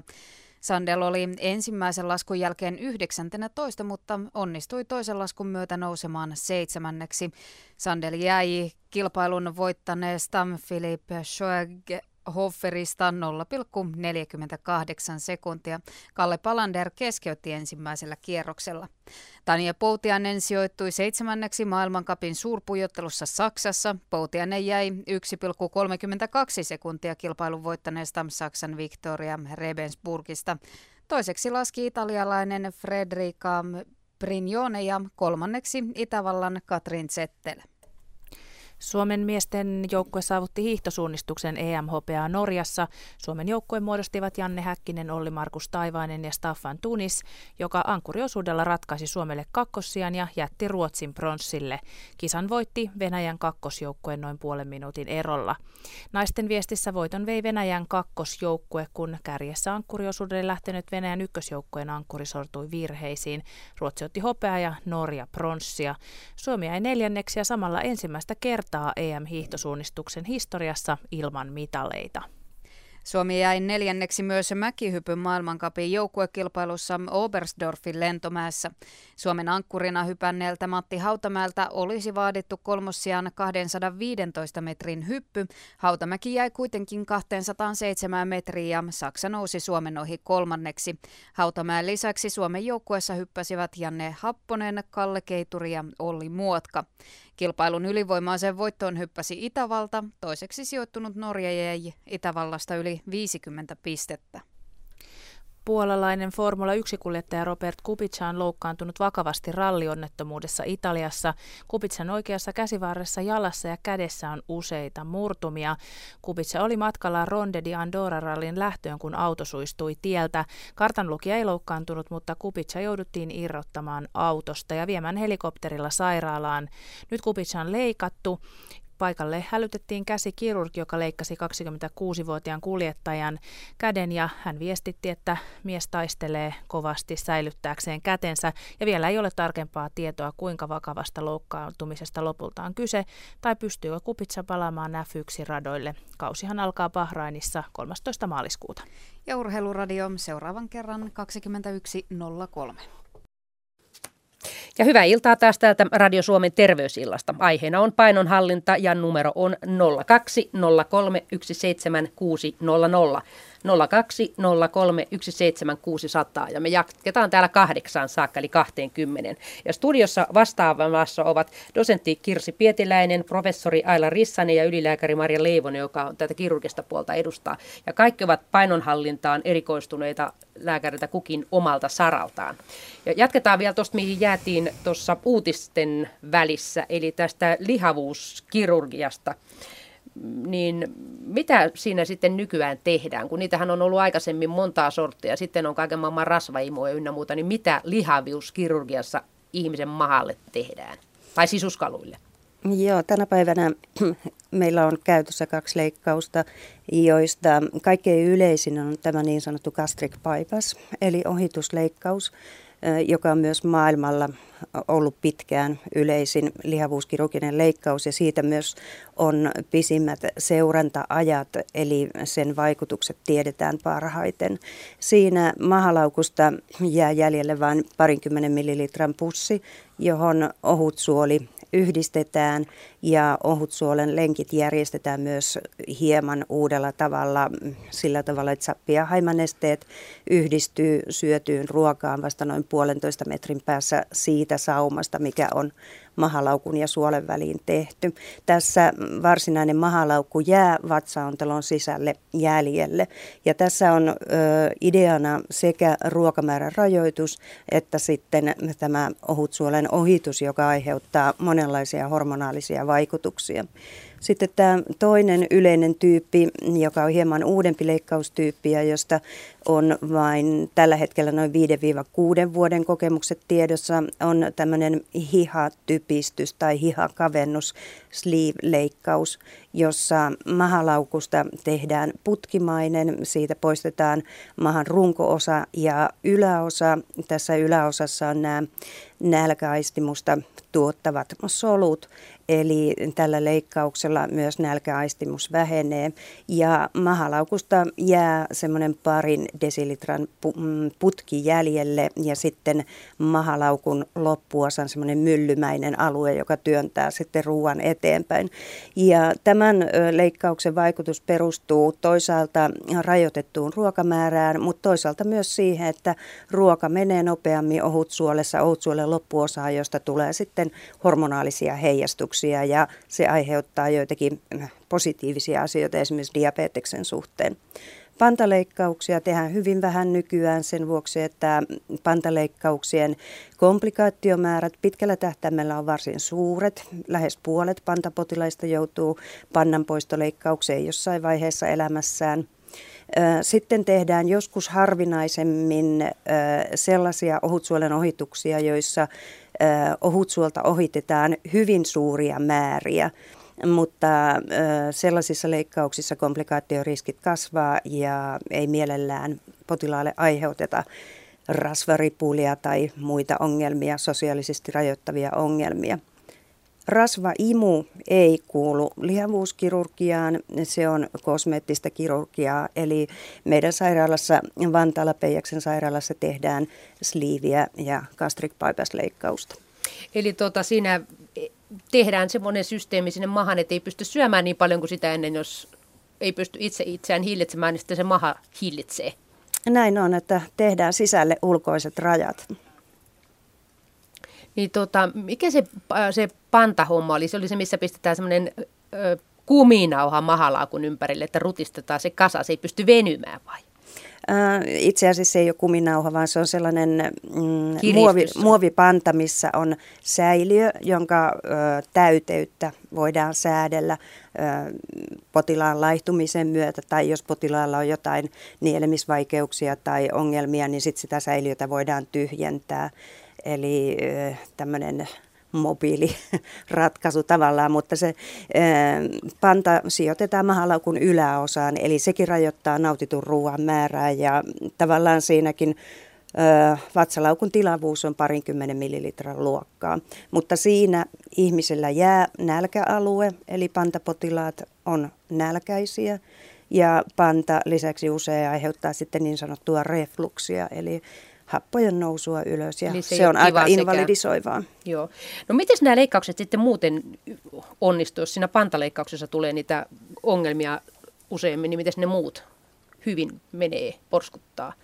Ihmiset laihtuu niin, että hyvä kun naapurit tuntee enää ensi viikolla. No kyllä ihmiset laihtuu, joo. itse nämä leikkaukset, niiden komplikaatioriski on tietysti jonkinmoinen olemassansa. Se on monimutkainen leikkaus ja siinä on monta heikkoa kohtaa. Mutta jos ajatellaan ihan näinkin raasti kuin kuolleisuuden suhteen, niin lihavuuskirurgiassa kuolleisuus vastaa sappileikkauksia tämän kokoisilla potilailla. Eli kuolleisuus tänä päivänä on alle 0,2 prosenttia tai pitäisi olla niissä keskuksissa, missä lihavuuskirurgia tehdään lihavuuskirurgialla pystytään saavuttamaan erittäin suuria painonlaskuja. Ensimmäisenä vuonna jopa 70-90 kiloa riippuen lähtöpainosta. Ja mm, toisena vuonnakin painonlasku vielä jatkuu, mutta se mikä on tärkeintä on se, että lihavuusleikatun potilaan painon hallinta vielä myöhempinä vuosina – on selvästi parempaa kuin konservatiivisesti hoidettujen potilaiden. Ja siinä varmaan vali- vaikuttaa sekin, että sehän on jo kahteen kolme kertaa valikoittunut porukka. Mm. Ja hyvin motivoitunutta porukkaa. Selvä juttu. No meillä on seuraava soittaja Jyväskylästä. Hyvää iltaa. Joo, iltaa. Täällä on Narasen Marjaneta soittelee. Ja tota, niin, niin, hei. Ja tota, niin, niin, äh, ensinnäkin nyt, että hajuaisti juttu oli ihan jännä. Se oli ihan jännä, että mä yleensä kuuntelin tätä ohjelmaa sitten. Että kun... Niin siellä alkupäässä. Joo. Niin aivan tämä ensimmäinen A, oli tota...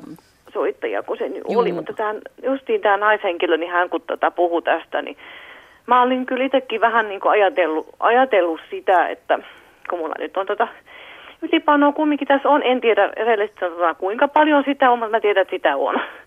Ja tota niin, niin, niin ajattelin just sitä, että jos sitä yrittäisi niin kuin, kuitenkin näitä elämäntapoja niin kuin korjata, niin olisiko sillä mahdollisesti vaikutusta sitten tähänkin, että tota, sitten, kun se on ollut aika hämäävää, kun huomaa ne muutokset kuitenkin siinä, niin on stressannut siitä ja puhunut siitä muillekin, että voi kauhean, että mikä tämä homma on ja tuota, se on jotakin ihan mystistä.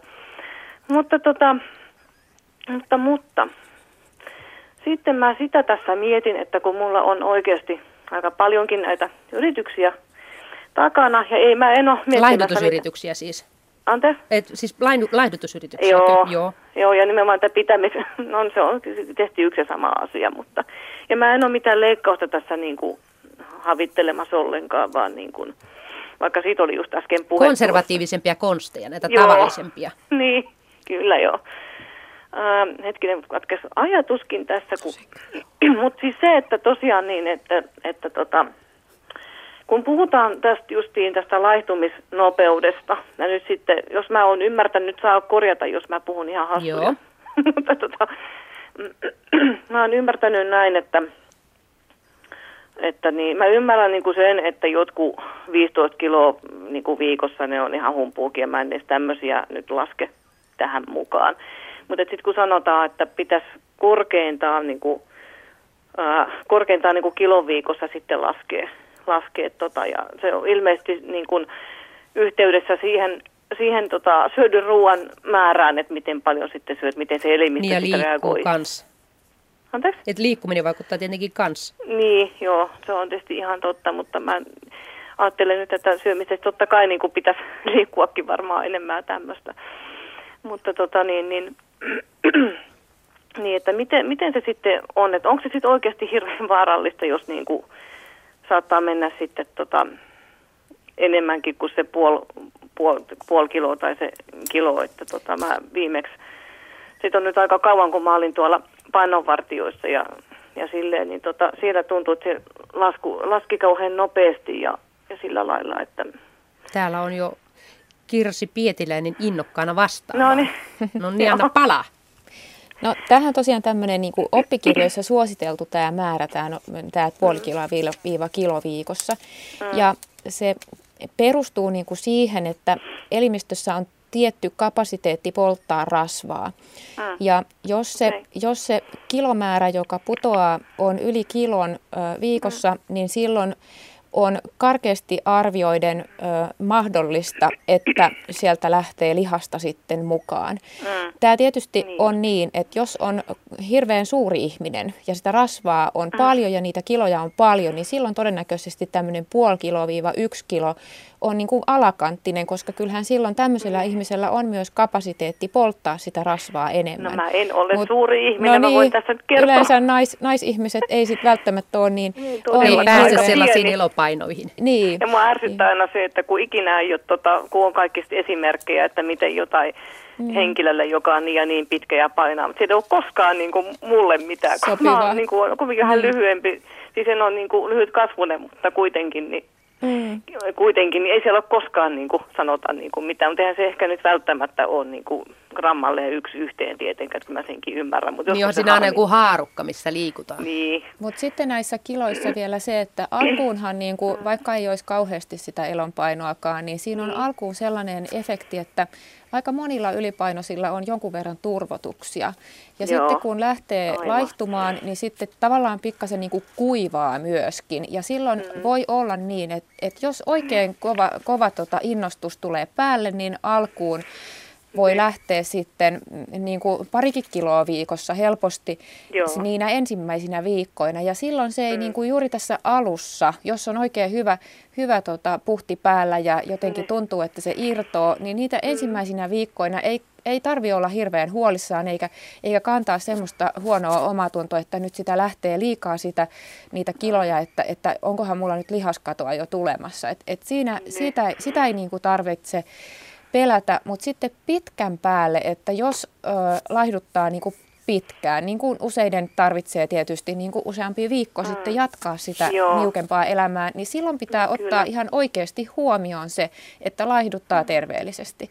Ja Joo. silloin siihen kuuluu se, että samalla niin kuin yrittää suojella omia lihaksiaan ja yrittää myöskin turvata sitä, että, että ihan se luukudoskin säilyy. Siinähän nyt ei puhuta kuukausistakaan eikä varsinkaan viikoista tämän luun kanssa, mutta kyllä meidän, meidän, meidän tota suomalaiset naiset, tämmöiset ikuiset laihduttajat, niin joskus on mulle tullut huoli siitä, että miten heidän luut jaksaa, kun, kun sitä laihduttamista on joutunut harrastamaan. Tulee niin hankittu osteoporoosi siinä saman tien. Mm-hmm. Mut, mutta sitten tässä lihasasiassa, niin tämä on, tämä on oikein relevantti ja tärkeä, tärkeä pointti sen takia, että sitten kun on laihtunut, jos nyt ajatellaan, että laihtuu vaikka. 5 kiloa tai vaikka, niin. vaikka 10 kiloa, niin sitten kun niin. on kevyempi ihminen, niin, mm. niin se elimistö on hirveän hanakasti haluaa ottaa ne kilot takaisin. Ja siinä mm. vaiheessa, kun se laihtuminen on saatu toteutettua, niin on kauhean tärkeää, että ne lihakset on säilynyt jolloin sitten ne lihakset on aktiivisia, ne polttaa sitten sitä rasvaa ja ne pitää sitä painoa sitten kurissa siellä jatkossa. Että jos on, jos on tehnyt vähän höpsösti sen laihduttamisen ja antanut tavallaan lihasten mennä, niin sitten on hirveän vaikea pitää sitä painoa. Niin kuin jo mitään mikä poltta sitä kalorimäärää. Mutta jos useimmille, joille tulee painoa takaisin, niin tietysti kyse ei ole ollut siitä, että lihakset olisi karannut siinä, mutta, mutta tämmöisille... Niin. Tota, no niin kuin... mä tiedä, onko se yksin ainakaan siitä, mutta en mä voi sanoa, että että se ehkä ei ole ollut sitä tai tälleesti, mutta mullahan kävi mm. tosi tavallaan hyvin traumaattinenkin kokemus tässä, kun mä olin tosiaan siellä, siis se ei ole painonvartijoiden syy eikä tällaista, mä en ole tässä piilosyyttämässä ketään eikä tällaista, mm. en, en tosiaankaan, mutta että mullahan kävi niin, että mä pääsin tiettyyn painoon mm. ja tota sit vaan, no varmaan mä söin sit itse kyllä vähän, ehkä liian vähänkin ja höpsösti ja vaikka mitä. Mutta sitten se niinku, jotenkin se alkoi niinku, sitä alkoi yhtäkkiä tuntea itse kuin ilmapalloksi. Ja ihmiset ei, mä, mä huomasin, että nyt alkaa tapahtua jotakin ja mä sanoin sitten vielä jollekin ja joku sanoi, ei, sit, ei se mitään, niinku, ei susta niinku ole mitään tapahtunut, itse ties koko ajan, että voi ei, että niinku, nyt ei ole ihan niinku, että jotain kehon muutoksia siinä on täytynyt mm. tapahtua silloin. Joo, siinä vaiheessa olisi varmasti ollut semmoinen asiantunteva tuki ehkä tarpeen. Että se on just se, että, että siinä vaiheessa... Sitä tota, ei osannut lähteä ei, välttämättä aina hakemaan. Ei useasti puhu, osaakaan puhu kyllä, mutta niin, niin. sitten ei, kun, ei niinku tuntunut ottavan tosissaan, mä sanoin. Tai sitten, voi kauheita nyt itse kuri päälle. Mutta se tota, tätä näin. Täytyy sanoa, että mm. näinkin monelle, kun jopa 80 prosentille siis käy noin. Ja siinä ei ole mitään mm. tavatonta, eikä siinä ole mitään mm. välttämättä ollenkaan mitään kauhistelemisenkaan aihetta. Että se vaan tuntuu siitä, aika hirveältä. Totta kai se tuntuu ja se on, se on ollut kokemus, joka vähän jää niin kuin jäytämään sinne ta- ta- taka-alalle sitten. Mutta ei se, mm. ei se mitään sellaista sattuu ja se on niin kuin tämmöinen ihmisluonto, näin se menee. Mutta sitten tämmöisesti niin kuin yleisesti voisi sanoa, että laihduttajalle muutama vinkki siitä, niin. että miten jatkossa voisi ainakin niin kuin parhaimpansa mukaan koittaa turvata sen lihas, lihasten aktiivisuuden, niin on se, että tosiaan niitä kiloja ei, ei tarvitse lähteä hirveän vauhdilla. Eli, mm. eli saa, saa ihan niin kuin syödä, että ei, ei kannata mm, semmoiselle kärvistelydietille lähteä tai millekään hirveän... Sitä ei kukaan jaksa pitää. Ei, ei. ei. Tämmöiset kaalisopat ja muut kaikki, jotka on tämmöisiä ei, yksipuolisia, niin ne, niitä ei, ei tarvitse niinku Eikä kukaan syö kahta kuukautta kaalisoppaa. Niin, onneksi, koska sehän on vaarallista. Kun siinä no, jos ole... mä teen kaalisoppaa, niin kyllä siinä on aika monta muutakin aineesta sitten kuin vettä niin, ja kaalia. Niin, ja sitten kannattaa panna siihen vähän sitten jotakin lihantynkää tai kyllä. muuta proteiinilähdettä. Mutta sitten toinen onkin tämä riittävä niin kuin, mm valkuaisen saanti. Sitä saa esimerkiksi kalasta tai kanasta Joo. tai rasvasesta lihasta, maitovalmisteista, raejuustosta ja kananmunan valkuaisesta. Joo. Mikä on ja nyt sitten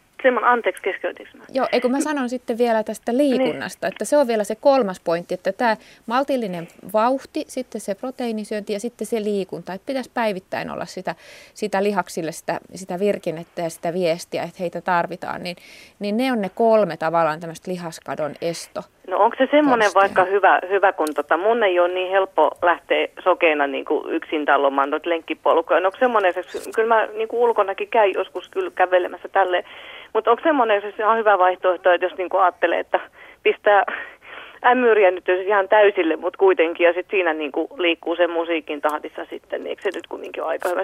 Tanssiminenhan on liikuntaa, on. tasapainokin treenaa. Meidän kaikkien pitäisi se tanssia, se on aivan ehdottomasti näin, että siitä saa lisäksi miele, mieleen, mieleen tota, oikein hyvää liikutusta, että, että tota, ja musiikkihan on terapeuttista ilman muuta. Joo, mä haluan tässä niinku kuuntelijoille, mä en tiedä kuinka moni sokeen, no, en mä tiedä kuinka moni tunnistaa, mutta tunnistitte tai että, niin niin muistakaa nyt se, että, tota, niin, että ei tarvi aina olla se näkevä niin kuin liikuntakaveri. Se voi toki olla, mutta muutenkin pääsee kyllä liikkumaan, mutta se on ihan nyt kyllä niin kuin omasta aktiivisuudesta nyt kyllä kiinni, että niin kuin miten mä sitä sitten jaksan tehdä. Että en mä siitä syytä ketään muuta. Niin. Ja näin. No, että, ja mä mut... tiedän senkin, että tämähän on mun niin kuin, miten mä nyt sanoisin, että munhan tämäkin juttu pitää niin kuin tehdä, mutta ihan jos mä vielä, mä en hirveän pitkän tätä linjaa, että muutkin pääsee tähän, mutta sen mä vielä mietin, että mä mietin näitä syömismääriä, että mullahan on se painovartija tausta ja se on, siinä on paljon hyvää ja mä en todellakaan halua haukkua sitä, mutta että siinä saattoi ehkä käydä niin, että sitä yritti niin sitä vähärasaisuutta sitten liikaa ja, ja tämmöistä näin. No mä oon kyllä alkanut käyttää sitä rypsiöljypohjasta kasvimargaria. Muutenhan mä en niin kuin öljyä, joskus mä ruskistan jotakin, mutta siinä on semmoista juoksevaa rypsiöljyvalmistetta. Mutta salatit mä syön kyllä melkein semmoisenaan, niin kuin, että mä en hirveästi kastikkeesta välitä. Ja kasviksia kyllä niin kuin koitan, koitan kyllä syödä, en ole ihan varma tuleeko siitä puoli kiloa päivässä, mutta että kyllä mä niin kuin olen nyt ottanut oikein vielä enemmän, niin kuin koitan ottaa tavaksi, että, että tota niin, vaikka oletetaan, että mulla on ruokana, vaikka no esimerkki, jonka kanssa on helpompi tästä puhua, niin vaikka peruna, muussia ja kaalikääröitä tai mitä tahansa siinä nyt on, niin tota, sittenhän mä läntää sinne lautaselle, se melkein menee siinä se lautanen, kun suutaan Kiinan kaali appelsiinisalaattia ja tämmöistä. Ja sitten mä saatan vielä jälkkäriksi ottaa jotakin marjoja tai tommosia, että, että mä kyllä pidän hirveästi kasviksista kovasti ja näin. Että aamupalallakin koitan aina hedelmää yleensä kuitenkin. Ja nyt varsinkin pitää oikein vielä kuitenkin tästä rästäytyä, että No, tässähän tuli oikeastaan kaikille meille hyviä, hyviä vinkkejä, että tämä kuulosti oikein hyvältä. Aila Rissanen, siellä oli jotain Kuitenkin haluaisin vielä. vielä lisätä siihen yhden asian, ja se on se, että lihaksista kiinni pitäminen oikeastaan lähtee aika paljolti siitä, että yrittää nauttia. Sillä tämä tämmöinen uh-huh Silloin se tanssiminen sopii ja hyvin. nauttiminen stressin vastapainona on kyllä erittäin hyvä noiden lihasten pitämisen kannalta niin, että hampaa tirvessä laihduttaminen luultavasti vie enemmän lihaksia tai viekin paljon enemmän lihaksia. Ja tuota, siinä mielessä minä, minä olen aina kertonut, että minusta on hirveän tärkeää, että se mitä tekee, tekee sen nautinnollisesti, sillä nautinnollisuus on elimistölle hyväksi niin monella tavalla. Niin ei Joo. ole niin kauhean tylsääkään. Niin sitten se maltaa koittanut... pitää sen systeeminsä, niin. mihin on vaihtamassa. Joo, sehän se just onkin, kun mulla sitten käy niin, että ihan näin rehellisesti sanottuna, niin mulle sitten käy niin, että ne, siis mä en halua nyt mistään totaalikieltäytymisestä edes puhua, enkä tällaisesta, mutta mulle sitten käy niin, että se sitten vähän lipsuu ja sitten tulee syötyä paljon muutakin kuin sitten Ja se sitä, on kaikilla pitäisi. varmaan sama juttu, että jos rupeaa niin kuin leikkimään marttyyriä, niin ei sitä mm. kauhean kauan jaksa. Mutta että äh, nyt mä semmoisen jonkun yhteenvedon tässä mä vielä haluaisin ihan lyhyesti, että tota, ja niin sitä proteiinin määrästä muuten, mä ihan konkreettisesti olen miettinyt nyt sitä, että et en tiedä miten sitten nuo elimistä tykkää, kun mä syön tosi paljon lihaa. No kalaa mä yritän kyllä lisätä, se on mulla ohjelmassa, se kaksi kertaa, ihan aina se ei ole vielä toteutunut, mutta katsotaan miten tässä nyt käy. Ja, ja, ja kanakin on hyvin hyvää, mutta tosiaan niin, niin, niin minkälainen niin kuin, No suurin piirtein, että jos mä vaikka syön, syön joku sellainen leipäateria, missä on vaikka niin kuin neljä palaa semmoista vähärasvasta leikkelettä sitten siinä kinkkuu tämmöistä, niin olisiko se ihan kuin hyvä, hyvä määrä vai pitäisikö sitä sitten niin kuin lisätä? Tai tuskin nyt ainakaan vähentää kovastikaan, mutta tota, Eikö tässä ole ruokapuolessa niitä... sillä lailla, että se pitäisi, mm. niin kuin mä kysyn tämän kysymyksen oikeastaan kirsipietiläisiltä, että pitää katsoa kokonaisuuksia eikä tällaisia, että joku yksittäinen kinkku, siipaleet mm. tai jotain muuta, niin eihän se yksinään mitään ratkaise kuin se, että missä yhteydessä, mitä se kaikki muu niin. on. Vai mitä sanot Kirsi? Joo, joo, näin on. Ja sitten tota, aika harvoin itse asiassa tarvitsee tehdä niin kuin laskelmia, että, että kun on semmoinen niin kuin periaate, että sieltä lautaselta löytyy sen päivän varrelta sitten niin kuin monipuolisesti niitä erilaisia, eli, erilaisia elintarvikkeita ja että ei niin kuin kategorisesti jätä pois kokonaan jotain tiettyä ei millimetripaperin kanssa, niin, kun se menee ei, niin vaikeaksi. Niin. Ei millimetripaperin kanssa, kun sitten se menee niin vaikeaksi, että ei sitä kukaan jaksa noudattaa. Sitten tietysti meillä on näitä tämmöisiä net, neti, nettipohjaisia näitä tällaisia, että mm. aika, aika monethan sitten on kiinnostuneita siitä ruokavaliosta. Ja se, on, se onkin itse asiassa aika, aika kiinnostava asia, että mäkin olen itse kokeillut näitä netissä ä, toimivia erilaisia ohjelmia, joissa sitten voi tätä, tähän laidutukseen saada tukea. Ja sieltä saa ihan sitä online-tietoa sitten siitä, että kun sinne täyttää tätä omaa ruokapäiväkirjaa, niin sieltä saa välittömästi palautteen siitä sitten, että mitä se on pitänyt sisällään. Ja se on aika kiva tapa sitten saada tätä tietoa, jos sitä haluaa niin kuin tarka, ta, vähän tarkemmin sit saada. Täytyy Joo. vaan toivoa, että kaikki tuommoiset nettisivut on oikeasti sit esteettömiä, että niin kuin kaikki tosiaankin pääsee niille, ettei se ole vaan niin kuin näkeviä herkkuja. Tässä on nyt niin monta juttua sitten tavallaan, niin se on, liittyy, se on tietenkin totta, että siinä on kaikkeen, tässä tapauksessa. Ihan, siis kiitos vinkistä, Joo. mä en sitä, mutta että niin kuin, Mä en mutta sitä oikein ottanutkaan tässä ehkä huomioon riittävästi. Mutta siis niin se, se, se varmaan, yleisesti ei, ottaen ei. ihmisille, se on hyväksi tietää. Uusi asiassa varmaan sullekin, eikä tässä nyt ole sillä niin kuin tällä mun näkövammalla tietysti mässäiltykään, eikä se ole tarkoituskaan, että se varmaan siksi jäi vähän sillä, mutta tota, mutta et ihan mä oikeastaan sitä lihaa kysyn nyt sen takia, kysyin tuossa, että kun mä mietin sitä proteiinin saantia, no mä oon kyllä oikeastaan niin manteli ja pähkinää kyllä, musta aivan mä hihkuin ja hypin yksi päivä. Mä muistan milloin, tästä ei ole kauankaan todellakaan, kun lehdessä oli, että ne on niin, niin hyviä, niin mä että joo, no niin. Joo, mutta kiitoksia teille soitosta. Niin. Meillä on tuolla Kiteeltä joo. ollut soittaja langalla jo jonkun Kyllä. aikaa odottamassa, mutta paljon kiitos. kiitoksia. Kiitos. Joo, kiitos, hei. Ja Kiteeltä hyvää iltaa. No, Virsen Päivi Kiteeltä iltaa. Iltaa. Minä rupesin tässä tuota soittelemaan, että olisiko teillä neuvoja tähän asiaan, että mihin minä kallistuisin sitten siinä vaiheessa, kun on päässyt tavoitteeseen. Eli tuota, Minulla on ollut 50-vuotispäivä lahjaksi metabolisen oireyhtymän, painoindeksi 51. Ja tuota, sitten sanottiin, kun on noita liikuntaelimissä vikoja, että proteeseja ei läskeille anneta. Ja minä rupesin laihuttamaan 27 kiloa ennen tätä vatsalaukun pienennysleikkausta ja nyt on 23 kiloa puonnut. Eli minulla on tuota yhteensä se 50 rikki nyt. Ja tuota, minulla on vielä 10 kiloa. Eli minä, mutta minä olen ruvennut nyt valmistautumaan sitä, että minä rupean lähentelemään sitä oikeaa painoa. Mitä se paino tällä hetkellä on? Ää, 86. Oi, oi, sehän on kyllä hyvinkin lähellä normaalia. Mitäs kirurgi jäsen. Tuota, me on hirveän tyytyväisiä tähän, koska Joisuussa aloitettiin, meitäkö on nyt 20 ensimmäisen, me on niitä 20 ensimmäisen joukossa. Joo. Tuota, jota leikattiin ja meillä on kaikilla onnistunut nyt tähän asti, että mitä ollaan suuressa tässä systeemissä ja minulle oli erittäin hyvä ratkaisu. Mitä on... kävi näille metabolisen oireyhtymän erilaisille osa-alueille? Diabetes kolme viikkoa olin sillä, nutri, no nyt mainostan. Silloin kun aloitin sen laihutuskuri, kolme viikkoa lääkkeet pois, diabeteksen lääkkeet. Nyt on normaalit veret. Verensokerit siis. Niin. Joo. Ja sitten tuota, minulla on kevennetty verenpainelääkitystä. Eli vaikutti siihen myös? Kyllä, ja todennäköisesti uniapnea minulla vielä kone on Mie sain senkin siellä jossakin vaiheessa, mutta se otetaan sitten, kun mie pääsen siihen tavoitteeseen. Niin sitten ei tarvitse sitäkään. Saattaa olla. Sittenhän se ihan kuin uusi ihminen. No olen ja opin joka päivä ruumistani jotakin uutta. No mitäs täällä studiossa Maria Leivonen, kirurgi, on mieltä, että onko tämä niinku tyyppitapaus vai harvinaisen hyvin onnistunut tapaus?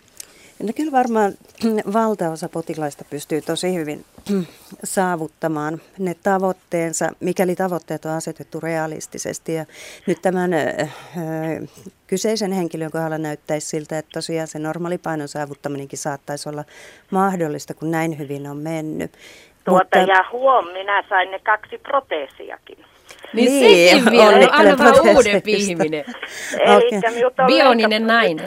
Joo, eli minut on leikattu, minun toipilas tässä, eli paino pysähtyi totta kai, kun minut palkittiin tästä 50 kilosta, kun olin niin hyvin laihuttanut itseäni. Niin yhtä aikaa leikattiin kumpikin jalka. Joo. Niin tuli nivelet Eli, saman tien. Ja Joo. tuota, jatkossa onkin sitten sen painon pitäminen, niin vaikka on, on leikattu, niin... Tämä on se. Joo, kyllähän kaikilla tosiaan leikatuillakin se paino jossain vaiheessa lähtee enemmän tai vähemmän nousuun, yleensä noin parin vuoden kuluttua leikkauksesta, mutta että missä määrin se lähtee nousuun, niin se on kyllä potilaasta itsestänsä hyvin paljon kiinni. Et siinä Joo, vaiheessa... Tämän, tämän leikkauksen yhteydessä on nyt kaksi kiloa Joo. noussut, mutta... Joo mutta se liittyy tietysti tähän... itselleni sen anteeksi, että se on, se nivelten on piikkiin nyt vä- Joo, mutta sitten te pääsette uusilla nivelillä liikkumaan oikein Kyllä, hyvin tässä kohta siltä. Kyllä, nyt tulee jo viittä tuhatta askelta tulee jo. Joo, mutta et siinä vaiheessa, kun tämä paino lähtee nousuun siinä parin vuoden kuluttua leikkauksesta, niin silloin kannattaa kyllä sitten miettiä taas uudestaan se ruokavalion sisältö ja ne elämäntavat ja se liikunnan määrä, että siitä se sitten lähtee se painon kurissapito uusilla nivilillä menee 10 000 Joo. tai 12 000 askelta, niin sittenhän siitä, Joo, sillähän se pysyy aisassa. Ajat, ajatele kaksi kuukautta leikkauksesta, niin mulla menee 5 tuhatta, jotta mm. minä olen ihan tyytyväinen. No saa ollakin. Joo, se on hyvä, että onnistui näin hyvin. Kyllä, minä on ollut tähän tilanteeseen ja minulle tämä on ollut kaikista paras ratkaisu, koska minä olen koko ikäni laihuttanut. Ja nyt tuli ja kuitenkin indeksi oli 51, kun minä aloitin. Joo. Mutta oikein paljon kiitoksia soitosta ja täm, tähän, tässähän on hyvä malli esimerkki monelle muullekin. Lähinnä sitä, että tuota, ehdottomasti kannattaa se, eli minulla oli tuossa mielessä kaksi asiaa. Ruokarytmi, se on se tärkein. Sen minä olen huomannut. Niin, että syödään säännöllisesti. Ja tarpeeksi usein. Silloin ei tullut minulle nälkä sitten silloin ennen leikkaustakaan. Niin, niin kuin täällä on lääkärit sanoneet, että pitää syödä ja säännöllisesti, niin ei tule nälkä, niin ei tarvitse ahmia. Nimenomaan, eli tota, ei ottaa sitä nälkää, vaan se, että kello, kello on hirveän hyvä. Ja kännykössä on hälyttimet, että laita jotain Niin, että siitä saa niin varmistuksen, niin. että pysyy aikatauluissa. Et, ja sitten se, että joka miettii näitä leikkauksia, niin kyllä minä olisin sen puolella. Ajattelen, että on hirveän hyvä esimerkki, että tämän metabolisen oireyhtymön tiimoilta, että tässä saattaa saada terveen paperikin vielä jossakin vaiheessa. Niin, että siinä meni monta vaivaa saman tien, kun Kyllä. paino lähti. Kyllä, ja ei pääsärkyjä eikä mitään, ja liik- liikkuminen siitä se lähti. Että koirien kanssa meni ja itkin välillä ja kävelin ja siihen niin kuin tueksi silloin, kun olin hirveän lihavassa kunnossa. Mutta nyt menee paljon paremmin sitten. Voi, ei mm. mä etkä tunnu enää siltä, mikä ennen oli mäki, niin nykyisin se on vaan sellainen pieni kumpa. Nyppylä pahanen. Mutta kiitos teille Eli, soitosta ja terve. hyvää jatkoa. Samaa jatta, rataa no, vaan. Niin, hei, Joo, hei. Kiitos, hei. Ja Turusta on soittaja seuraavaksi. Hyvää iltaa. Iltaa. Juuni, niin mulla olisi no, niin tämmöinen asia, kun mulla on noin 16 vuotta sitten tehty laihdutusleikkaus. Joo. Eli tämä ohutsuolen ohitusleikkaus, tai miten mennä sellaisen, eli mulla oli vajaa puoli metriä ohutsuolta vaan pelkästään käytössä. Mutta se ei onnistunut. Siis paino putos yli 60 kiloa kyllä. Mutta siinä kävi sitten sellaisella tavalla, että se oli varmaan kahdeksan vuotta. Mutta nämä oli melkein jatkuvasti sitten niin loppuajan sairaalassa tiputuksessa. Halo? Joo, joo. joo. niin, niin kun niin. Kuunte- kaikki kuuntelee. kaikki kuuntelee, niin. joo. Niin se jouduttiin niin kuin purkamaan. Mä olin jatkuvasti tänään niin tyksis tiputuksessa. Paras... Minkä vuoksi? E, siitä syystä mun tuli niin paljon puutostiloja. Mä, siis, niin, se oli ylitehokas. Se oli niin, liian tehokas, siis... että sitten ei saanut tarpeeksikaan sapuskaa. Joo, ja, no siis, tai puutostiloja siis sanotaan näin. Kyllä ruokaa varmasti mä sen tarpeekseni. Mutta tota noin, niin, mun tuli niin kauheat puutostilat, mun tuli laktosijutut ja vielä sen jälkeisestikin, niin me joudun nyt jatkuvasti B12-vitamiini pistelemään joka kolmen kuukauden välein. Joo. Eli mä tulin happameksi. Siis mä olin aivan niin kuin mä olisin ollut juovuksi. Siis mä voisin olla siis ihan tässä, tässä hetkessä niin kuin ihan hyvä, mutta mä voisin olla puolen tunnin päästä, tunnin päästä, niin että mä olin niin kuin aivan kaatokännissä. Joo. Lö- Mulla tuli kummastakin päästä ylös kaikki. Ja siis mä olin jatkuvasti tyksissä tiputuksessa. Paras on semmoinen, että mä olen päässyt sieltä pois, niin mä olen ollut varmaan kaksi tuntia. En ole ihan aina kotikasakka ehtinyt, niin mun on viety uudelle takaisin sinne. Joo. Ja no se purettiin loppujen lopuksi. Sitä mietittiin ja mietittiin, mistä johtuu monta vuotta. Ja sitten se jouduttiin niin kuin purkamaan. Se ei sitten selvinnyt, mistä se johtuu. No se oli, mulla oli niin siis puutosta, siis mun niin, elimistön, niin, niin. Että se johtuu, se johtuu siitä, että sitten kun pistettiin suolet takaisin paikalle, purettiin tämä leikkaus, niin mä parantuisin siitä. Mulla ei semmos, mä en ole koskaan sen jälkeen ollut siitä syystä sairaalassa. Joo. Katsotaan sit, mitä, niin. Sitten mun tehtiin tota, no niin, sen jälkeen, kun mä lihosin sen jälkeen, siis sanotaan ihan räjähtämällä, niin sitten mulla laitettiin tämä mahalaukun kiristyspanta, joka ei ole toiminut koko aikana. Ja tota, no, ö, mitäs mä nyt sanoisin, 2008 mä olin mustiussairaalassa leikkauksessa ja mä kysyisin sitten, että mahtaako olla edes paikalla siellä, että, että toimiiko se tai ei. Se otettiin niin kuin, eli se otettiin ja kuvattiin, että se on ihan täysin paikalla siellä. Ja siihen pistettiin, lisättiin sitä nestettä, mutta sitä lisättiin niin reilusti, että no niin, kaksi tuntia sen jälkeen, kun mä sairaalan lähdin pois, niin mulle ei mennyt sylkikään alas. Täällä on El... laihdutusleikkauksia, tai siis lihavuuskirurgiaa tekevä kirurgia erikoislääkäri Maria Leivonen varmaan mm. pystyy jotain sanomaan tähän. Että mis, Joo. Eli sitten sit, eli sit, eli sit mä menin seuraavana aamupäivänä, mä menin takaisin yksin, niin ottivat sitä nestet pois. Siellä oli pistetty, eikö se ole niin kuin, onko se kolme milliä vai mitä se on se, se panna juttu. Niin mulla oli se 3,1 tai jotakin, siis tämmöinen, se oli niin kuin enemmän vielä, mitä siihen pantaan kuuluu laittaa. Joo, näistä, tässä voisinkin nyt vastata näistä ohitusleikkauksista, että Tänä päivänä me tiedetään, että tämä... Anteeksi, teillä on muuten radio auki. Pistättekö hiljaiseksi, kun se kiertää? Eikä Joo. mulla ole radio auki. Tämä kuuluu no. jostain. No. no. Mulla on televisio tuolta mutta ei radio. Joo, selvä. Joo, no antaa olla. Joo. Joo, niin tänä päivänä tiedetään näistä ohitusleikkauksista kuitenkin sellaista, että, että suolten yhdistäminen tai niin sanottu yhteinen putki, common channel, joka muodostuu siitä, kun nämä suolet on yhdistetty toisiinsa, niin se ei saa olla kauhean lyhyt että jos teillä on aikanaan ollut se puolen metrin verran, niin ilman muuta se on ollut liian lyhyt millekään järkevälle toiminnalle ja siitä epäilemättä teille on tullut nämä puutostilat ja varmasti ripulia ja happamuutta. Nykyään tiedetään, että tämä yhteinen kanava, sen pitää olla vähintään metri, mieluummin puolitoista metriä, jotta näiltä kamalilta haittavaikutuksilta voitaisiin välttyä. Niin nämä on kehittynyt hirveästi nämä leikkaukset. On, näistä tiedetään on paljon. Karttunut, kun tämä oli 16 vuotta sitten leikattu. 16 vuotta sitten. Kyllä joo. vaan, että, että tietoa on paljon ja tämmöisiä isoja ohituksia ei enää sillä tavalla tehdäkään.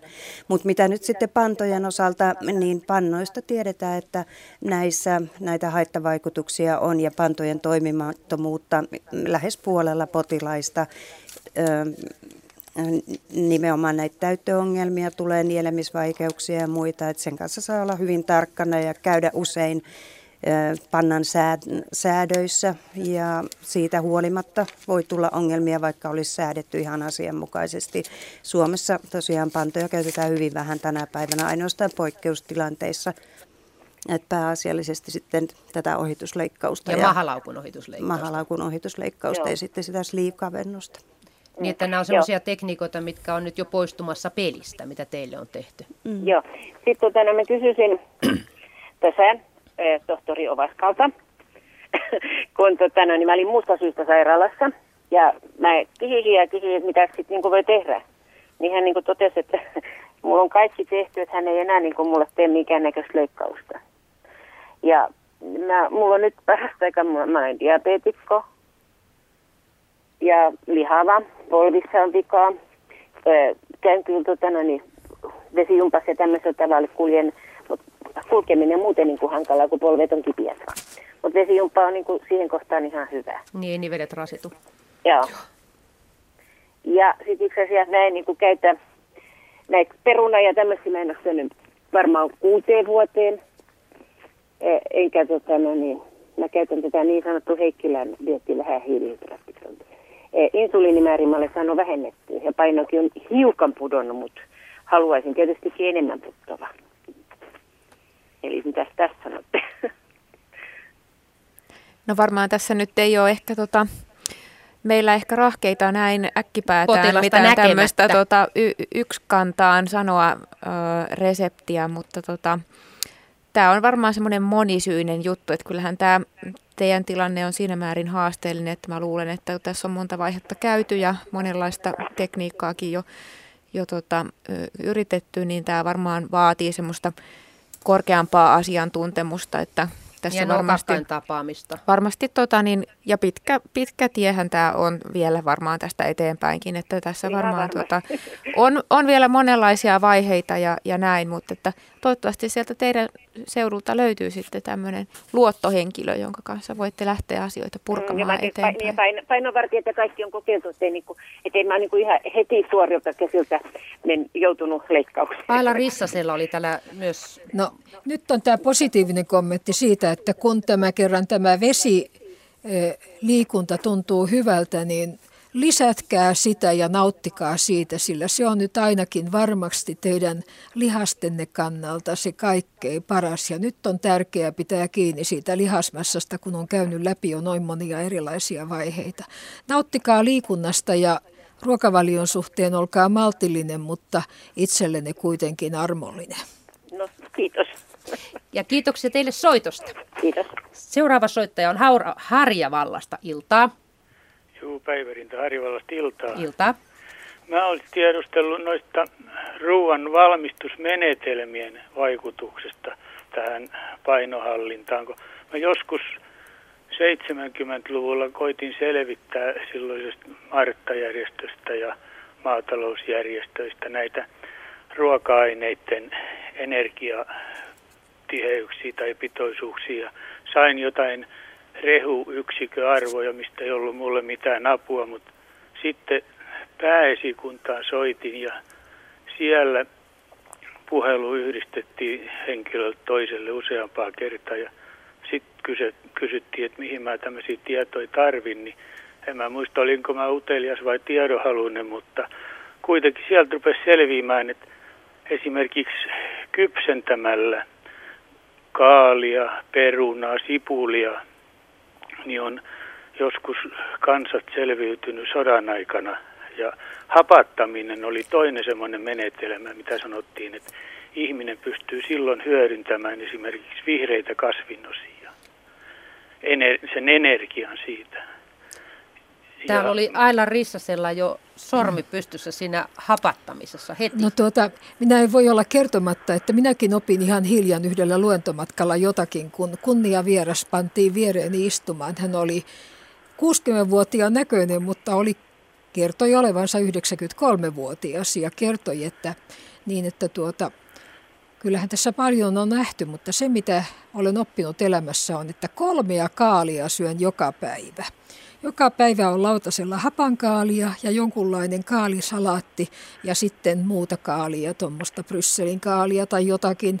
Ja tuota, vaikka en haluakaan nyt yksittäisestä ruoka-aineesta tai yksittäisestä äh, ruokatuotteestakaan sanoa yhtään mitään. Mutta niin siinä olikin kolme. Minun täytyy sanoa, että kyllähän tuolla kasvispuolella on sellaisia, joiden kohdalla tämä energiatyheyden mittaaminen on ihan yksi ja sama, niiden energiatiheys on minimaalinen verrattuna siihen, mitä niiden ravintoainetiheys on, niin että onneksi olkoon vaan tämän tämmöisen löydön johdosta.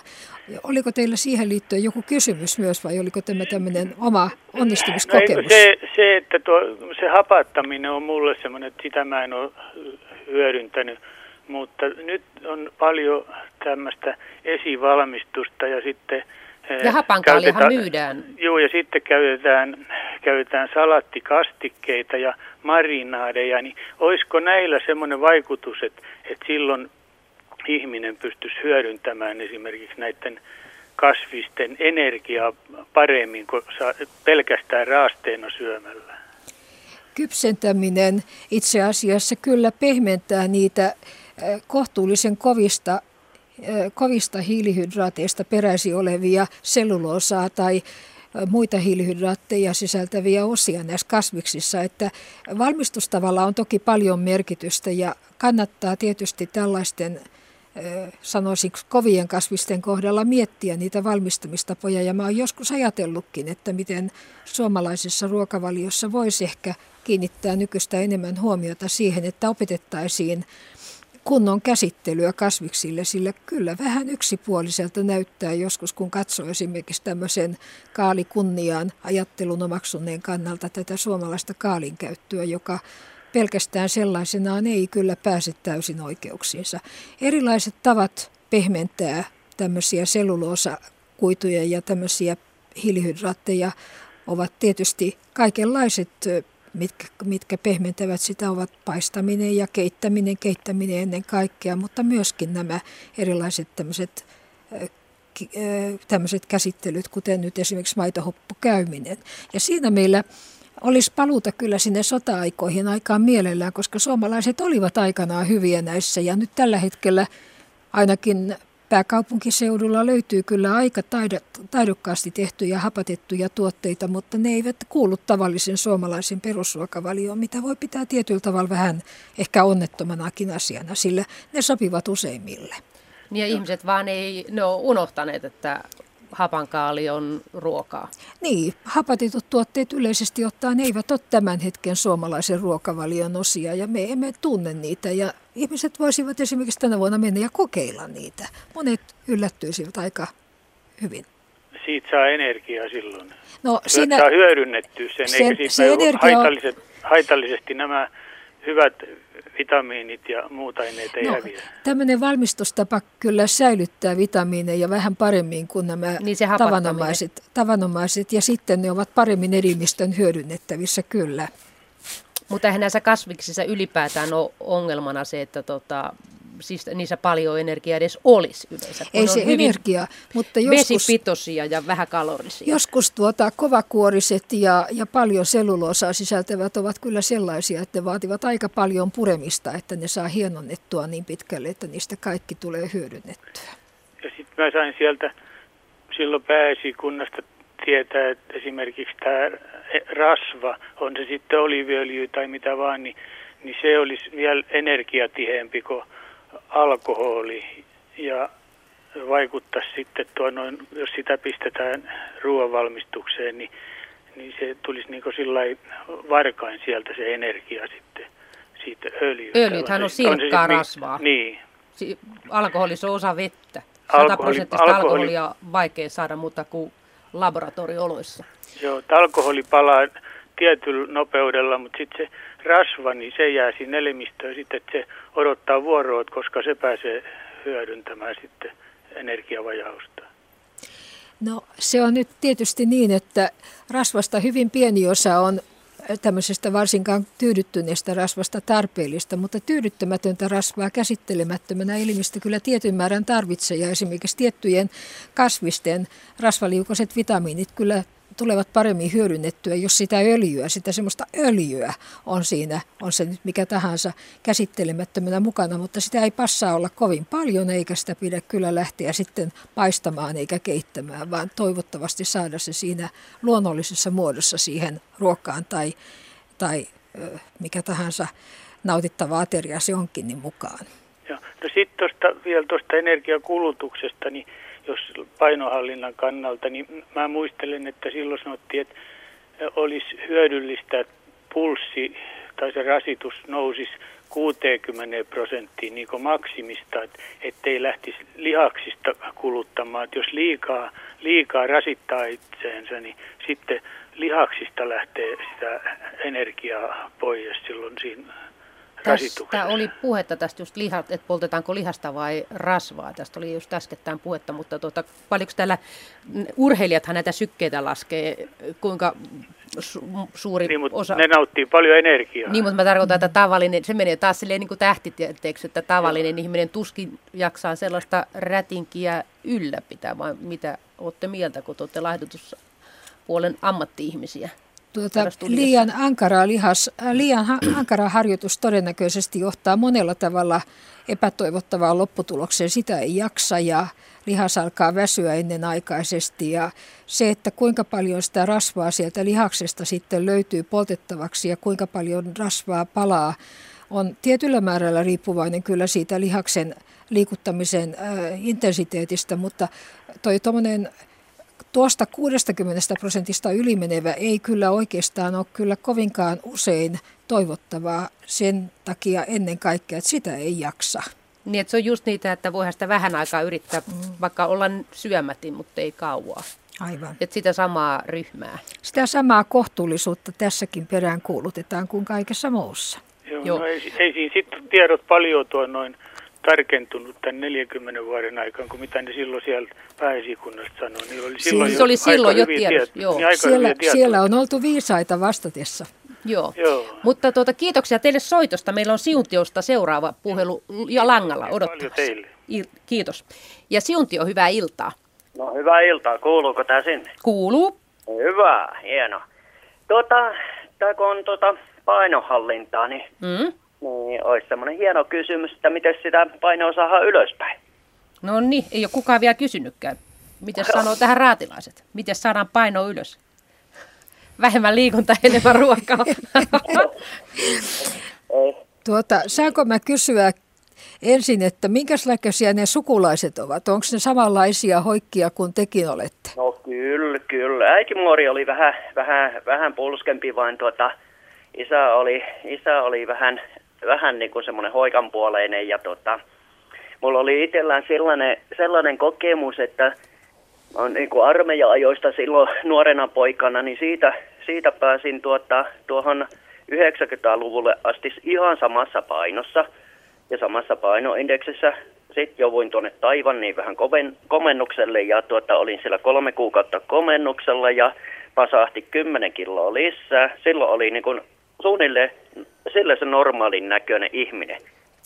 Sitten kun tuli takaisin Suomeen, niin taas pasahti se 10 kiloa pois ja kiitti vaan, taas on painoindeksi. Moni olisi tyytyväinen, suorastaan kateellinen. Olisikohan tässä kysymyksessä se, että tämä nykyinen paino on aika lähellä sitä teidän perusasuanne ja tuota, moni olisi todella aika lailla kuuntelee haikeana tätä tarinaa ja mitä se taidettiin ohjelma aluksi puhua siitä, että nämä tämmöiset rakenneseikat ovat periytyviä ja että hoikkarakenne periytyy ehkä vielä enemmän kuin tämä tämmöinen taipumus tai alttius tähän pyöreyteen. Ja siinä mielessä kyllähän te varmasti, jos te tästä asiasta kärsitte, niin keskustelemalla jonkun ravitsemusasiantuntijan kanssa saatte, saatte vinkkejä, mutta näitä tuommoisia tarpeita siihen suuntaan kannattaa harkita, sillä jos tämä on teidän luonteinen, normaali olotilanne, niin miksi sitä muuttamaan? Äh, siinä on semmoinen homma, että kun tuota, toi, toi energiavaranto tuntuu olevan aika pieni. Että kun mä lähden tuon Doperin kanssa liikenteeseen, veijätään tuossa tuommoinen 10 kilsan lenkki, niin tota, mulla alkaa paukut loppua ennen, ennen kuin koiralla. Se on vähän huono homma. Evästä mukaan.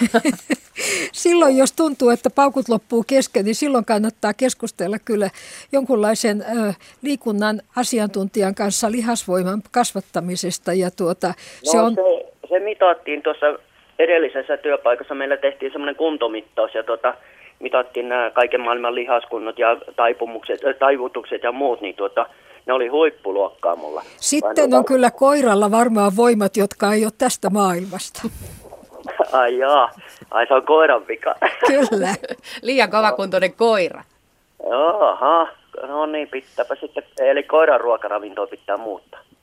Jos haluatte koiralle niin pärjätä, niin, niin tuota, täytyy varmasti kyllä jotakin tehdä koiralle. Jos te olette itse noin hyvä kuntoinen, niin ai, kyllä ai, siitä koiralle pitäisi selvitä. Mutta toisaalta niin koira kyllä varmaan jaksaa liikkua pitempään kuin ihminen keskimäärin, vai mitä arvelette?